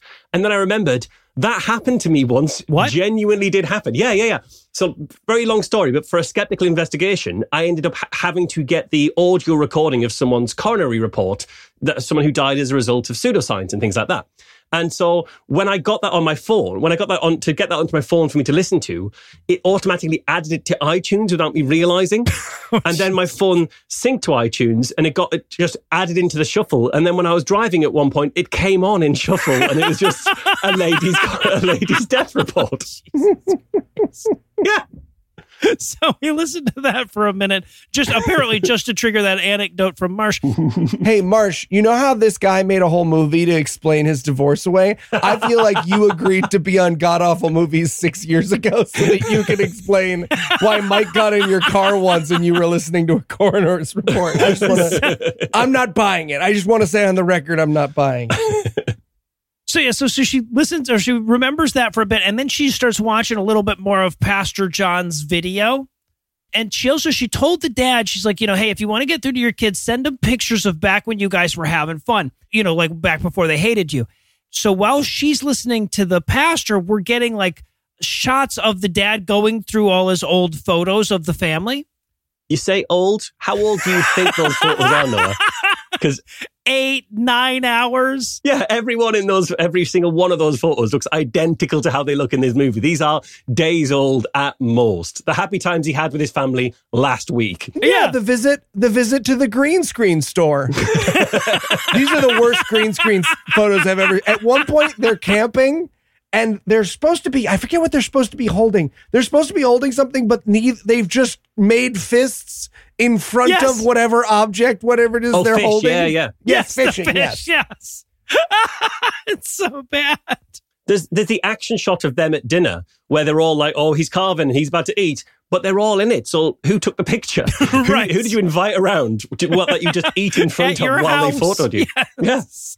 Yeah. Like, all of these pictures are so fake that I started headcanning a theory about that their whole marriage was just a sham marriage in order to get a green card. And so these pictures were deliberately fake to try and give them a backstory. You know, think about it. They met abroad. They are horrible together. Their son has an inexplicable Spanish accent. The daughter won't speak. All right. What happened, I think, is random Spanish lady and her kids wanted a green card. He wanted some cover for being genuinely a pedophile. It was a win-win situation, but they had to fake these photos in order to fool immigration. All right. All right. Yeah, better film than the rest of this film is. Just made a better movie, yeah. So we cut straight from that to salsa dancing at the club some more. And this is where, like, yet again, the dance instructor is going to explain how therapeutic salsa is because it allows you to feel the touch of another human being and forget your sadness for a while. This is also where he turns and he tells all the personal secrets of everyone in the room. Oh, yeah. Because you remember the first time he was like, look at these motherfuckers. They all suck. This time he's just like, look at her. She's just got a cancer diagnosis. And Byron's wife just left him. And I wanted so badly for Byron to be like, hey, and him to be like, shut the fuck up, Byron. Shut the fuck up. So then we get Shane coming in for therapy again, but for realsies this time. Yeah. Right? This is where, like, she makes him make the first move, right? Mm. She's playing therapy chicken with him or some shit. I know we talk about how bad Christian Spake's work is a lot, but at the beginning of this scene, as he comes in and sits down, this actress has to do looking at a computer, and it is some of the worst looking at an object I've ever seen. Like, you watch it. Such a weird thing that you even have that scale, but yes. Blink, blink, blink eyes, normal, looking, normal. She's so confused through this. It's not so much that she's looking at the computer screen. She might as well be looking for the computer screen. That's how confused she looks throughout this. Like, she's looking around in the confused face. And it's a bit like when I'm working, but my cat Mildred jumps on the desk and decides she really has to attack the cursor, and she's just following it around the screen. Yes. Yeah, so he comes in and he sits down, and she's just like, I'm still doing my computer thing. I am still finishing up my computer stuff. Is my favorite stuff, yeah. And finally, he's like, hey, you want to do therapy? And she's like, I thought you'd never ask. Yeah. And he opens with, do you know why your daughter killed herself? Woof. Mm. Yeah, it's like, so dead kid, huh? That's basically his opener. Yes. Right, and she lies. She's like, I'll never know why my daughter killed herself. And I'm like, okay, lady, she told you in the note. We heard the note. We heard the note. We were listening to the VO. Yeah, she said it was your fault. Like, I wouldn't share that right away, too. Right. We know. It is your fault. Yeah. And he's like, well, you know, I wasn't really trying to kill myself. And she says, do you do a lot of drugs then, recreationally? And he says, I mostly just do pot. And that's the exact quote I wrote in my notes. Yeah, that's how the kids talk these days, right? I mostly just do the pot. Yeah. At one point, she crosses herself. She does the sign of the cross. And he goes, oh, wait, why do you believe in religion? And she's like, none. Flashback. It's a whole thing. She says she used to. Yeah. He's like, you believe in God? And she says, I used to. And I was like, now you just make gestures for fun? Yeah, because she does cross herself like a footballer entering the field. It's kind of the up, down, left, right, and kiss the fingers kind of thing. Yeah. So, and she's like, yeah, you know, there was a nun that I really looked up to when I was a kid. You'll know her from the flashback. I actually wanted to be a nun at one point. So my mom got me laid. That's the best. Not exactly the quote, but that's the implication. Yeah, she goes, my mom bought me a bunch of short skirts, and then it turned out that nun was a total bitch to me, so actually it really worked out. Yeah. But she tells him about the miraculous time that she was heading from El Salvador to emigrate to the U.S., and at a bus station in Mexico City, she ran into her favorite nun, and Shane goes, wow, that's quite a coincidence. She goes, oh no, it was a miracle. And I'm like, no, it's slow the fuck down. It's a coincidence. Yeah, it's still a coincidence. But also, do the movie think that this is a persuasive story that's going to convert people to God? That oh, I looked for the nun and she wasn't there in Mexico. And then I looked again and she was suddenly there. And it's like, yeah, I didn't believe. But then this actress in a film talked about a fictional teleporting nun from El Salvador and that swung it. And now I'm religious. Yeah. It's what did it for me. Yeah, but she says, you know, but the nun told me that when you lose track of God, that's when he's really the closest. And he's like, that doesn't make any sense at all. And she's like, yeah, but it's the kind of shit you have to keep telling yourself makes sense if you want to believe this nonsense as a grown-up. So God's like the weeping angels from Doctor Who. Have you seen Doctor Who? It's like that. Don't blink. He gets closer to you. So, and then she's like, hey, by the way, Shane, do you have like suicide blueprints? It feels like she's hunting for tips. Right? Oh God, she's weirdly into it. She wants to talk through his suicide plan, but she says it a bit like she's there to workshop and punch it up a little.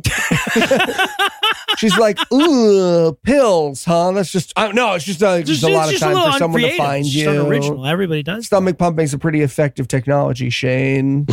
I'm just saying. And it's like, I wrote in my notes, I was like, okay, well, having a plan doesn't necessarily mean you're suicidal. Guys, I Googled it. Apparently, you are not supposed to have a plan. No, you're not, man. So the official advice is to just vibe it. That doesn't sound right. Yeah, apparently you're supposed to fucking... Now it feels weird. Like, every time I start to plan, I'm supposed to be like, no, okay, I guess I'll fucking wing it. Am I allowed to have a suicide plan for you? Is that allowed? God. God. This month, Marsh, you sure fucking are, man. So, and then, of course, now is the time on Sprockets when we dance again, I guess, right? Because we go back to the salsa club. Now we have a live salsa band. Also, suddenly one of the dancers is wearing a COVID mask. Yep. I mean, under her nose, but she is wearing it. Yeah. Right, yeah. More than most are doing. So I mean, not that I could salsa dance anyway, but whoo, yeah, have it that. And then this salsa, it goes on forever. Nobody says anything. Nothing happens. And then it ends. And when it ends, I'm like, oh, thank God that long, boring salsa scene was over. But then I realized it was going to cut back to the movie. So it's like, I guess there's no reason to be relieved. Yeah, it's sort of a damned if you do situation. Yeah, right. So, okay. So Shane's back at therapy. He's talking about getting those texts from his dad. And he's like, you know, they sure did change my overall opinion of my dad because, you know, they were only a week old. So I must have liked him once and relatively recently. And she's like, Shane, I'd like you to try a therapeutic exercise we call hating your mom instead. Yeah, she gives him homework. She says, I want you to make a list of all your dad's good qualities and your dad's bad qualities and all your mom's good and bad qualities and all your good and bad qualities.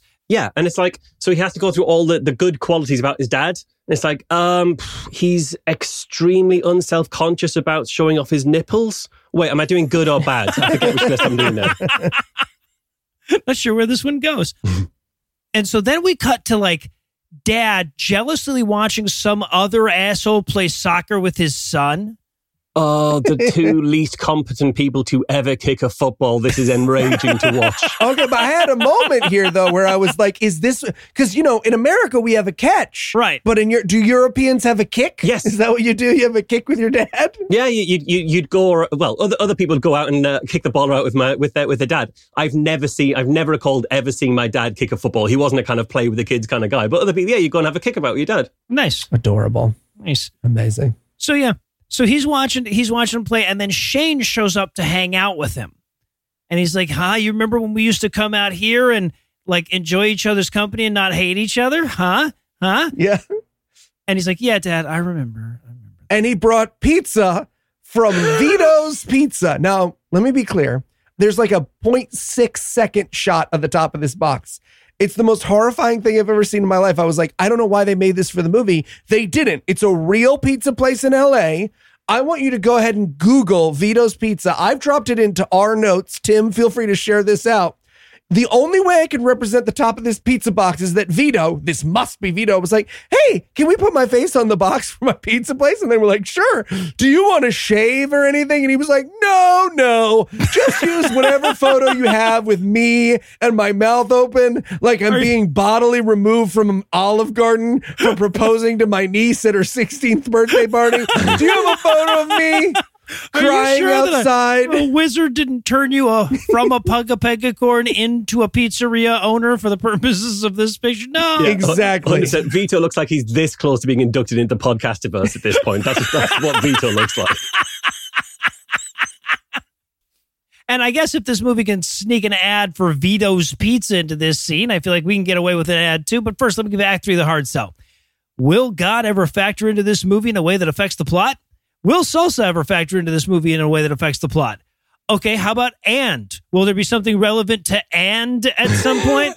Find out the answers to these questions and more when we return for the fantastically uninspired ending of God and Salsa. Okay, you ready? And go. Guys, seriously, you're doing cocaine in between podcast segments. This is just like QED all over again. Okay. First of all, Marsh, that wasn't cocaine, that was heroin. And Andy offered it would have been rude to refuse. Thank you, yes. And second, this isn't cocaine, it's boner pills we got from the gas station. That's the only way we can, be ready. All right, well, first of all, none of that, just none of it. And secondly, if you're dealing with ED and you're having trouble swallowing prescription medication, why don't you try BlueChew? Ooh, is that where you melt down antifreeze and then absorb the gas through your ear holes? I've heard of that. Oh, I did that in high school. No, it's not whatever that is. BlueChew is a unique online service that delivers the same active ingredients as Viagra, Cialis, and Levitra, but in chewable tablets and at a fraction of the cost. You can take them anytime, day or night, so you can plan ahead and be ready whenever an opportunity arises. Nice. So who do we have to, buy a sticker from to get this stuff? No weird illegal stuff at all. None of it. Just the process is really simple. Sign up at BlueChew.com, consult with one of their licensed medical providers, and once you're approved, you'll receive your prescription within days. And the best part, it's all done online. So there's no visits to the doctor's office, no awkward conversations, and there's no waiting in line at the pharmacy. Plus, BlueChew's tablets are made in the USA and are prepared and shipped direct to your door in a discreet package. Wow, Marsh, that does sound good. BlueChew wants to help you have better sex. Discover your options at BlueChew.com. Chew it and do it. Oh, I'm sorry. No, I don't want to interrupt the sketch, but I had a little tapping on my mic just now. Could you just read that last part one more time real quick? Just the last part. Seriously? It's in the must-reads, Noah. It's in the must-reads, Noah. It's in the must-reads. Chew it and do it. And we've got a special deal for our listeners. Try BlueChew free when you use our promo code AWFUL at checkout. Just pay $5 shipping. That's BlueChew.com, promo code AWFUL to receive your first month free. Visit BlueChew.com for more details and important safety information. And we thank BlueChew for sponsoring this podcast. All right, well, now that that's all sorted, can you guys stop snorting whatever it is that you're snorting? I'm going to tell you what we told Andy at QED, Marsh. No. Exactly. No. Right. Okay. Right. Chew it and do it. John? Yes? So, yeah, I've got a quick question about the scene that's coming up. The one between me and Shane? Sure. What about it? Right. So, I know the character of Shane is 17, but could we perhaps, make him 20, maybe 21? Plenty of people still live at home when they're 21. Nope. No, script says 17. Don't really want to change that now. Sure. No, I understand that. But isn't Javier a little too old for 17? Look, I understand your worry, but this is La La Land. They have older people playing teens all the time. Trust me. I suppose so. All right. And action. Listen, Shane, I know you're feeling trapped right now, but you have to know. What? I said, Shane, I know you're feeling trapped. Who's Shane? You are. You are Shane. No, I'm Javier. Oh, seriously. Keep rolling. Anyway, you can't let those other boys pressure you. One second. Let me put my pillow down so I can sit. So you can... What? there we go. That's better. Now, who's this Shane person? Seriously. Stop breaking character. Fine. Shane, you have to not let the other boys peer pressure you because you have so much to live for and you're only 17. There, can we cut it now? Yeah, well, we have to. Why? Oh, well, Javier died of old age. Okay, yeah, that makes sense.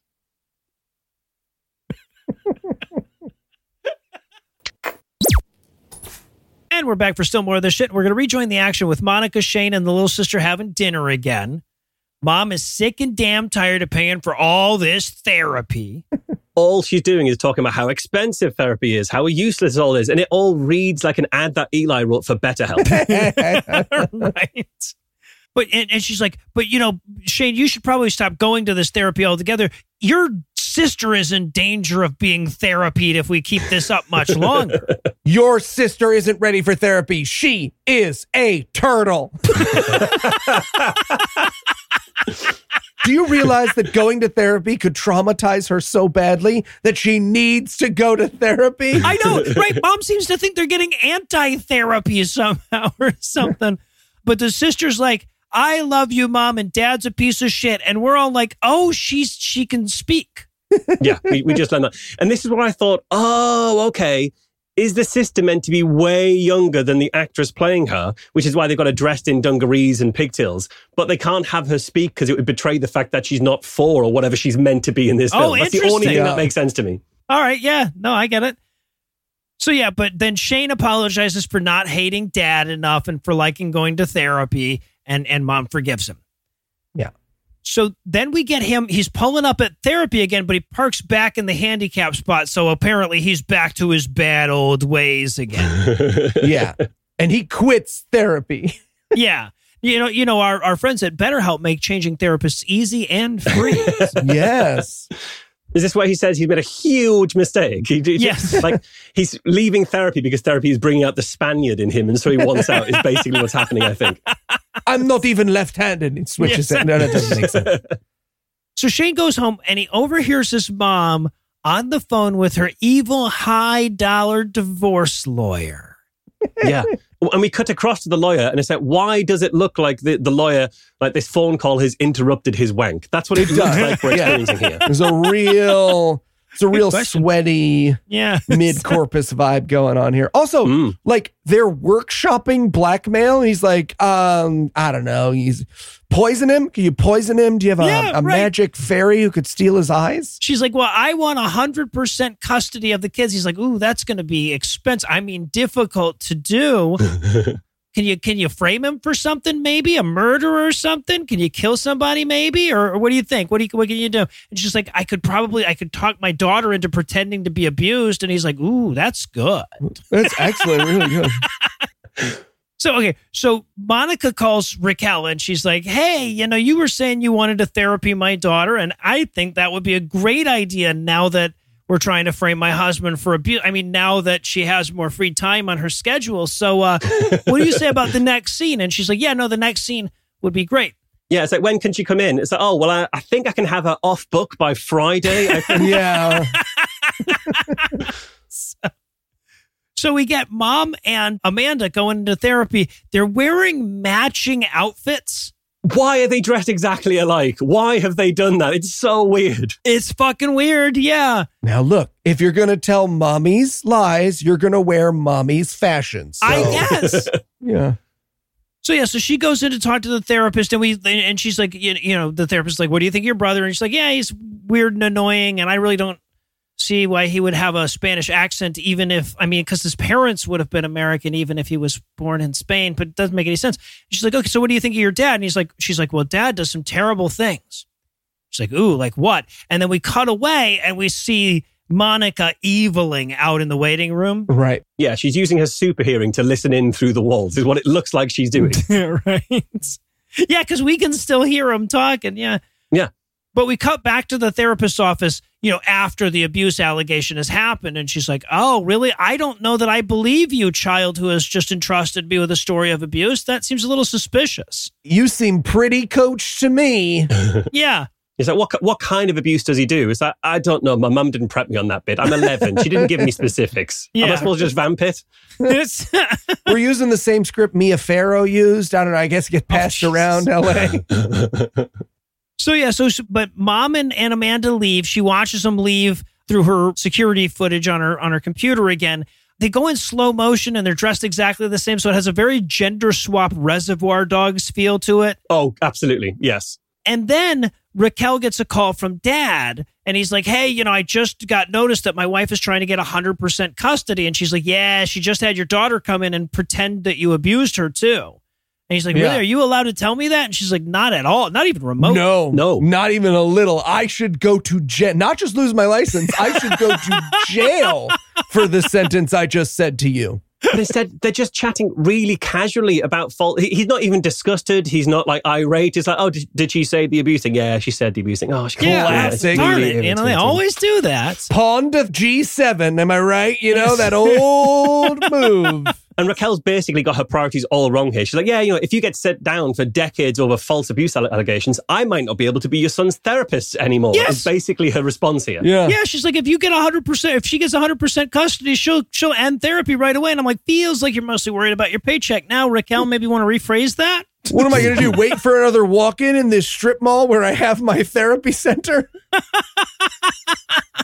I was thinking of dancing around outside in a giant brain costume, try and pull some people in. Like, it'd be way easier if you just won custody of your kids. So then we get Raquel driving home, listening to the next couple minutes of Pastor John's sermon. Okay. I have to point out a totally meaningless scene because I have a conspiracy theory about it. Okay. We watch dad selling a car and the guy's like, are you okay if I pay in cash? That never comes up. It never matters. Except here's my theory.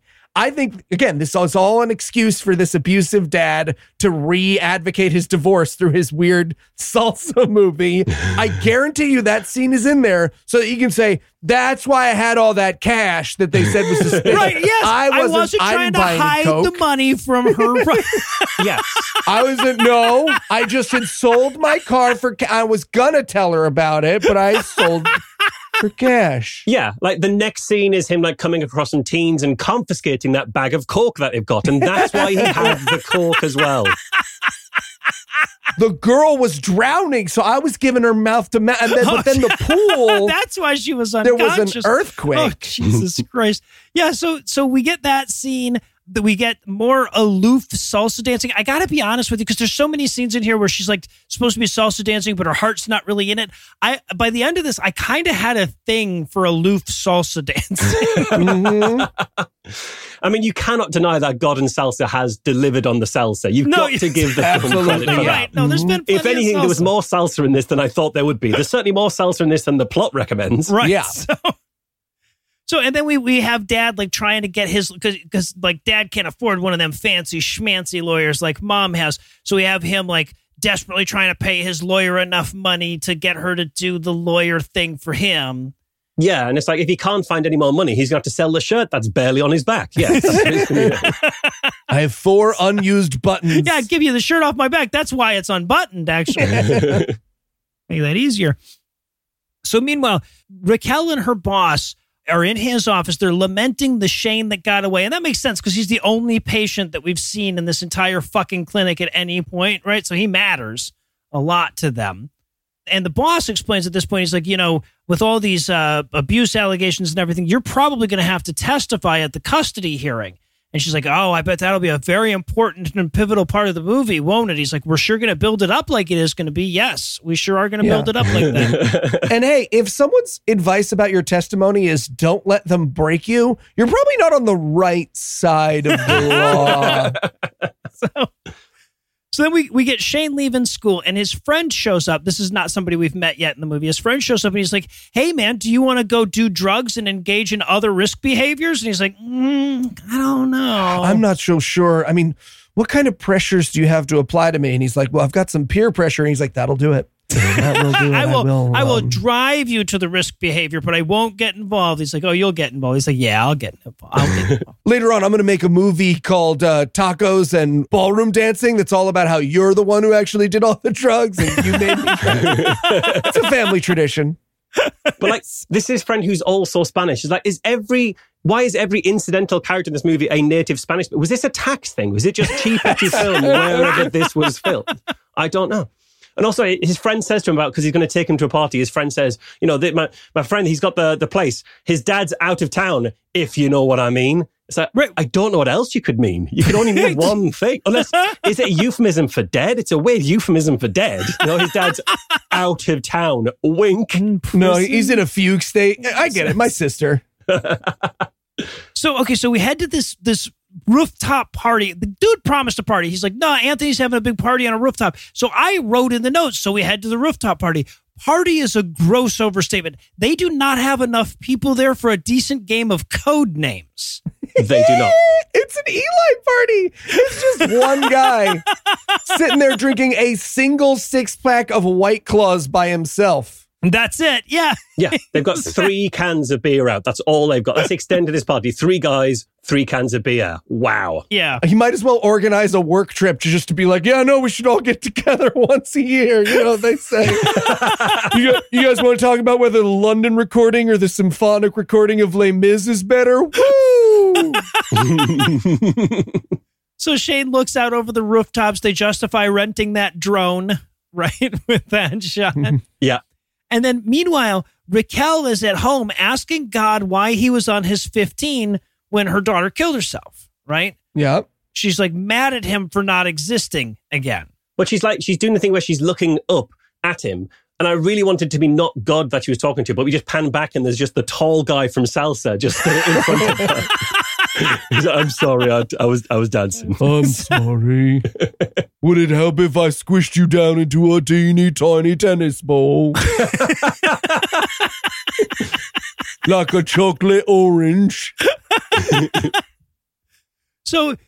And she's like, you know who I need to talk to is that old nun from the flashback. So I'll give her a call. So she calls the nun, but damn it, if the nun didn't just die last week. What does this have to do with anything? I don't know. So fucking stupid. Also, the nun she calls, she's like, she died. And she's like, oh, that's terrible. And she's like, she's in heaven with Jesus now. And I want her to be like, I get it. That's your brand. Are we supposed to think, is the nun's death meant to be kind of like, oh, it's all going so bad for this lady? Because like, oh, her daughter died and now the nun's died. But we don't know how long a gap there was in between because there's no sense of time in this movie. It's like, wow, what a bad week /month/decade this lady appears to be having is the best we can do. So then she cut back to Shane at the rooftop party lit.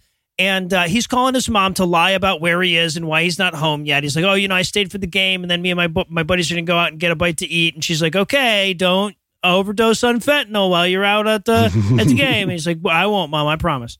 I won't. And then he starts weeping. And can I just say, if there's a 3-person party and one person is crying, you notice. Yeah. You do notice. Yeah. Well, I think they do notice, but they're just doing what I would do, which is just pretend it's not happening because that's super awkward. Just they'll stop and then they'll come back and then we can carry on the Les Mis conversation, but don't acknowledge it. It's the British way.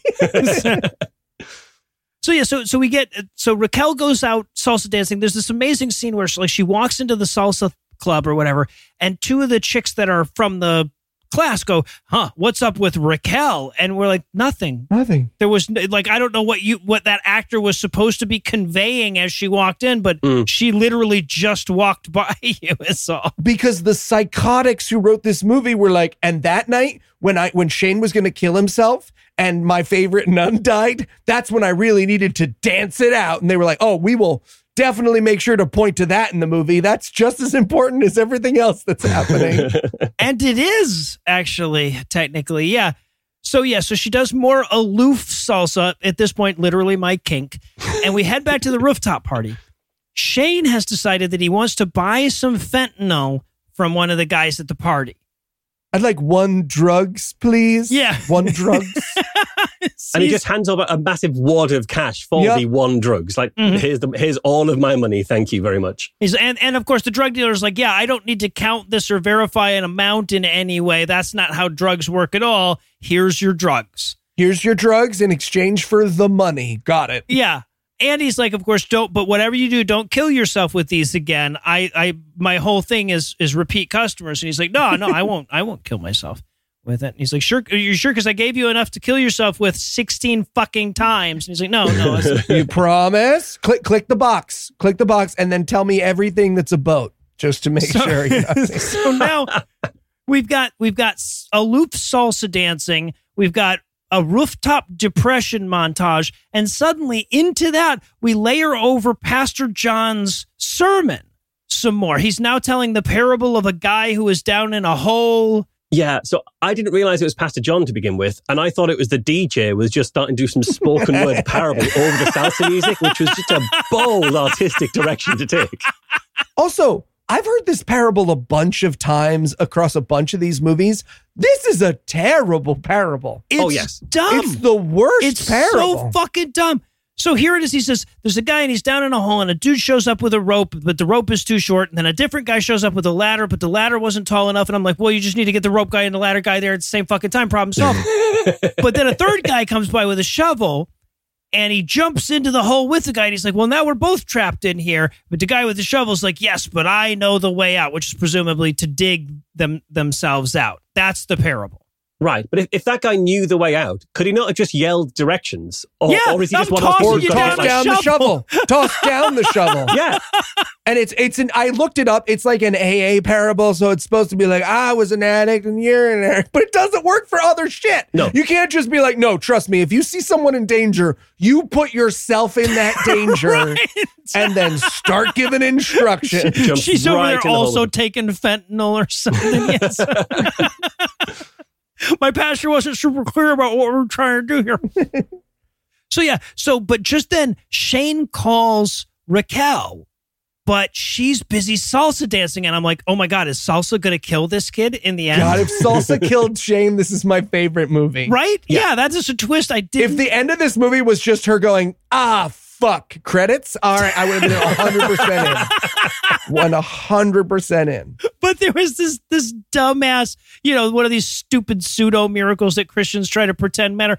She's like, God tells her that her cell phone is ringing, so she goes to check her purse. And I'm like, I feel like God's miracles shouldn't have so much crossover with my smartwatch's features.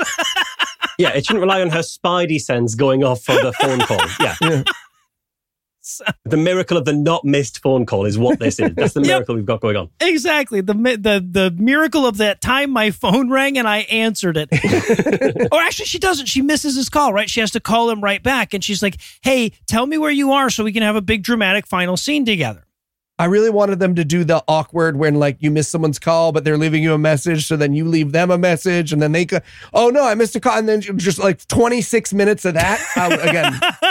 Would have loved this. Stop calling.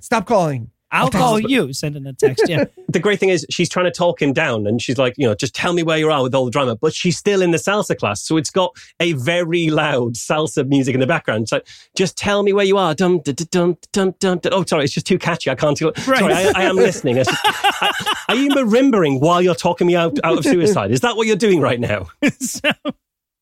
Yeah, and we're cutting back and forth between his rooftop and her salsa club. It's like they're like, we've done so many awkward suicide straight to salsa music transitions that now we need to ramp that up so there's something else for the movie to offer you. He might as well be cutting his wrist to the beat at this point. Comes to the level of security. And part of me thought, look, it's going to be really rough on her if he does jump and he dies, unless she just leans into it and makes it her thing. Like in the adverts, got a shitty relative you want to take care of? Bring them to me. I've got this. No. Because remember, it's not murder if they do it themselves. Okay. All right. So we cut to she's prey driving as hard, fast as she can. Actually, she's not even going particularly fast. She's just sort of... You know, also, she's doing that as opposed to calling 911, which is what she should be doing. Yes. And as a therapist, I feel like she should have a set procedure for exactly the scenario. And praying and driving are in neither of those scenarios. Right. It's not any part of the scenario. You know what it is? She missed the emergency situations workshop because she was doing the drop a heavy book to get their attention workshop. Oh, right. Yeah. That'd get you. So, but she heads over. She finishes her nun flashback on the way over. And then she speeds up, which means that she was kind of just moseying before that. Yeah. I mean, I get it. She wasn't quite rushing. She was rushing to save his life at like medium pace because you cost a fuel these days. You want to drive efficiently. No, right. No, that makes sense. Gas for no reason. Shane's kind of a jerk. I get it. But she gets to the rooftop. She runs up and we see Shane, and Shane has about 37 gallons of nose drool. Yes. Dripping off of his face. Yeah. He's like, he is in a web of his own snot. Oh, it's disgusting. He's saying, he keeps, through all of this, through Weeply, he's shouting, I can't stop it. But he's got so much snot coming out of his nose, it makes it sound like he can't stop the snot. And like he's, like he's worried about like bleeding out from snot or something like that. Yeah. And like, I spent last week in bed with cold. I get it. My body's losing all of its salt. And it's just a tiny moment between the two actors, but he's like, okay, this is ridiculous. He wipes his giant snot booger on his arm, but it's the arm that's close to her, and it's very obvious that it's in the stage direction she's supposed to, like, touch him, but she does. She's just like, well, that's the arm covered in snot now, so... There, Shane, she said with her words and nothing else. There. So she's learned something here today. She says, I just figured this out just now when you were wiping snot off your face with your fucking arm like some kind of goddamn barbarian. She says, sometimes when you're so far down deep in the hole, you need someone else to shine the light. And everyone, us, Shane, the actress herself goes, fucking what? Yeah, what? Yeah. What does that even mean? But the music is pretty sure she's nailing this. Oh, the score thinks this is absolutely inspirational, yeah. Yeah. She does the It's Not Your Fault bit from Good Will Hunting. He does it to her. It's not your fault with your kids. Oh, that's, yes. But it is her fault. We covered that at the start. It was her fault. So, the letter says, I'm sorry I'm doing this, Mom, but it's very much on you. Yeah.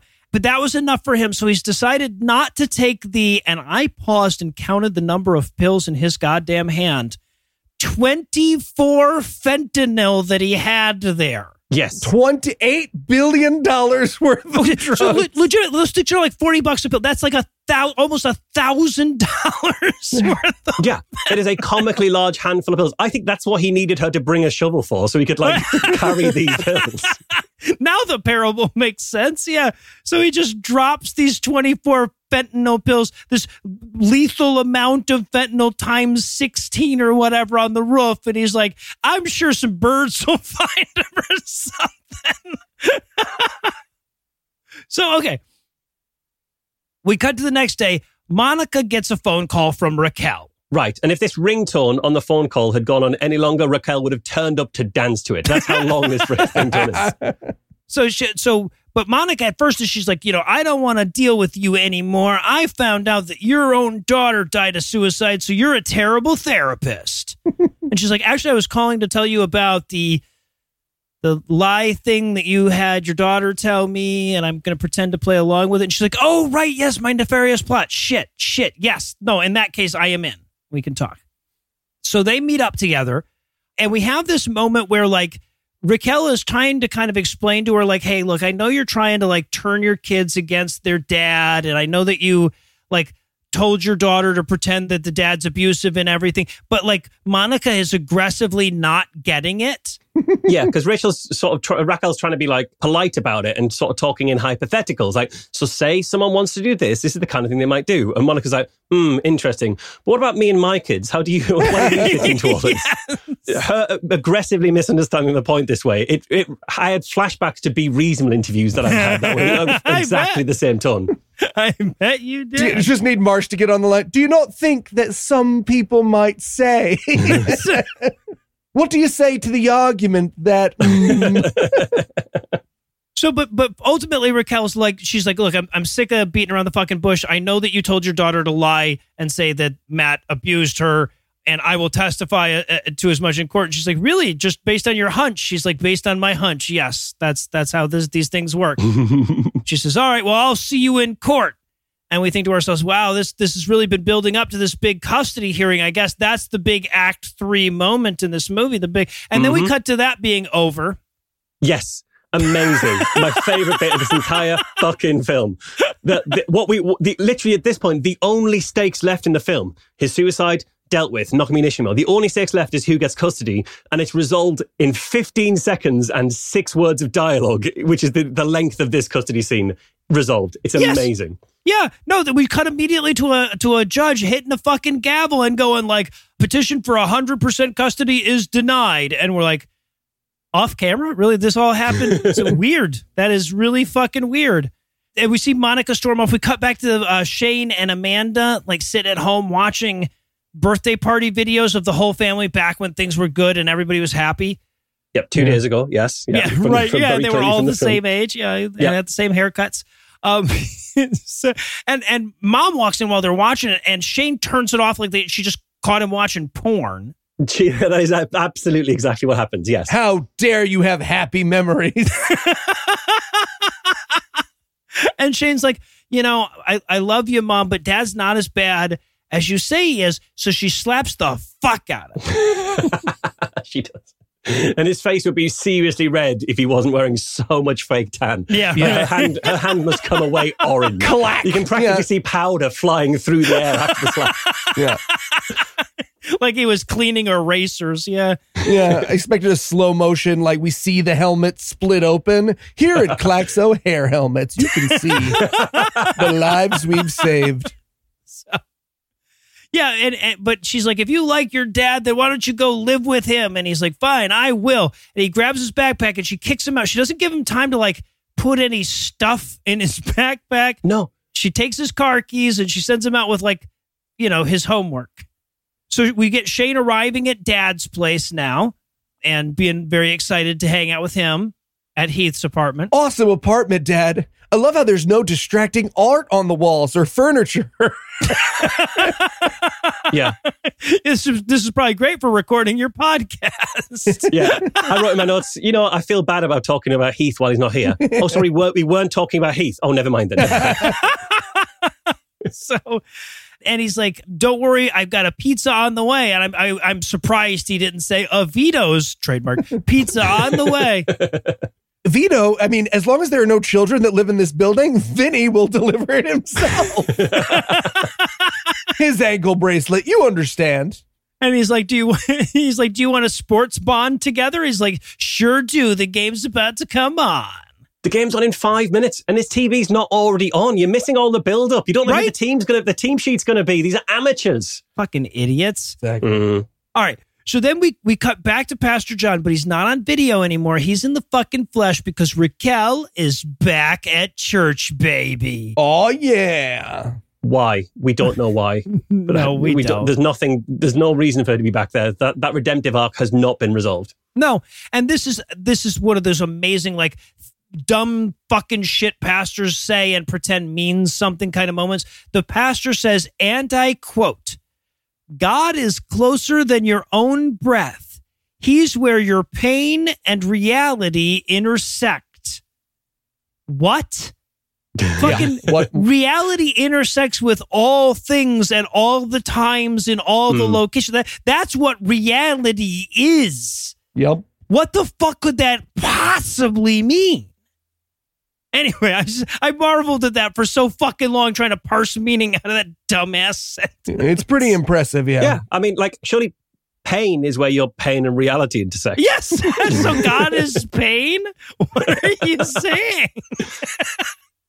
But the crowd loves it. They go fucking nuts. He gets a standing ovation from the 11 people in this fucking church.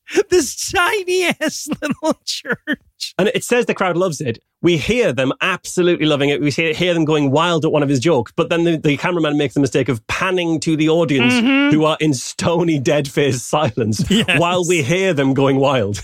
Yeah. Yeah, so, but at the end of the sermon, he gets a standing ovation, or everybody just really has to pee. It's one of those those two things. And then we head back to work, where the boss comes in and says, hey, Raquel, would you believe we've got another walk-in? Another walk-in, right? What do you mean another? The last walk-in was this entire movie ago. Right. How long does this movie think that was? What is the time period this movie thinks has elapsed between those two walk-ins? Well, whatever it is, it's long enough for custody to be custody hearings to resolve. Yeah. So probably years. Yep. So, wow, we got another walk-in just like we did back in 2019. What? So yeah, but I wrote in my notes oh, please tell me they're setting up a sequel, but no, it's Shane. He's come back in to tell her that things are okay, and he's still not killed himself, and now he's going off to college. Yeah, and I wanted to add also Amanda killed herself. Yeah, it turns out leaving her alone and cut off an aggrieved and manipulative narcissist was not a super great idea in retrospect. So, and to show you how prophetic Eli was, this is the point where I wrote in my notes, what was this movie about? Seriously, is this just some estranged dad writing a movie about what a piece of shit his ex is? So, yeah, I got there eventually. It just took me a little Sure is.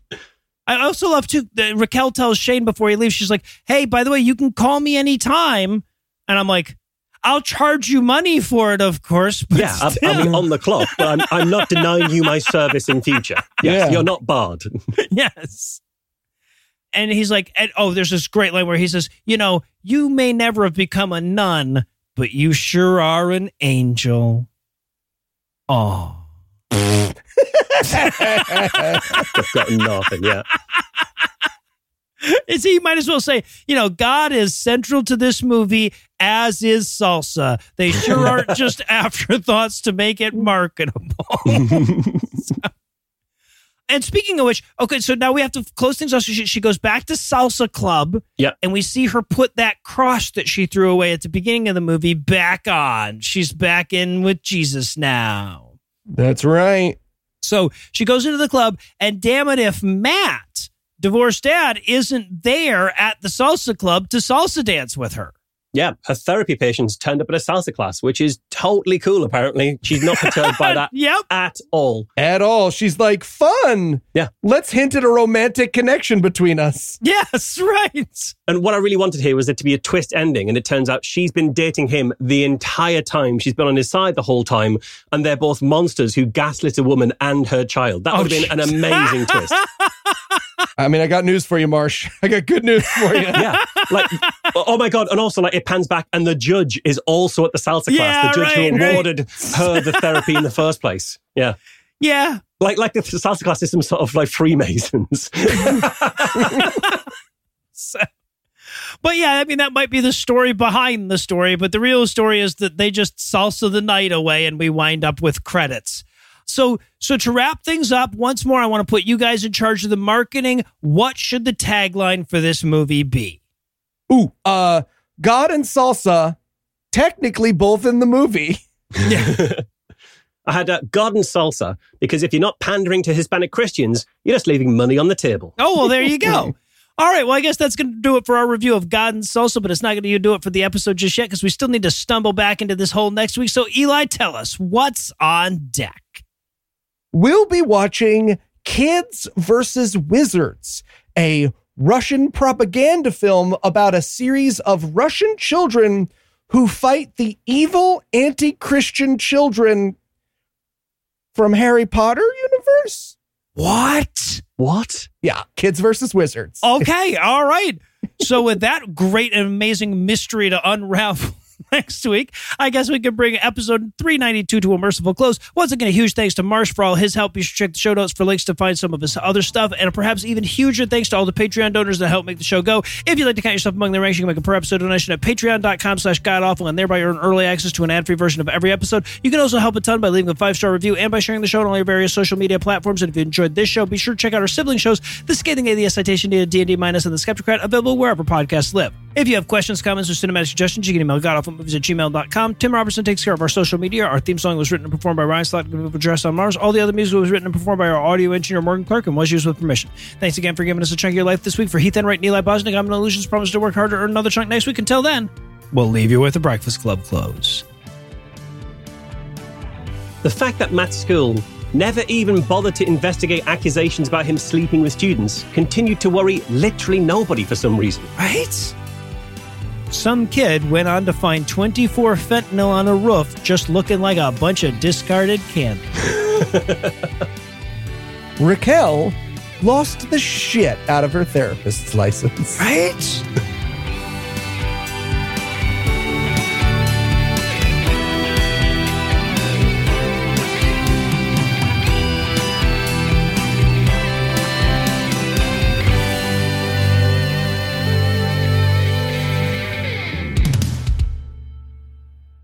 I'm really going to have to carry this episode health-wise.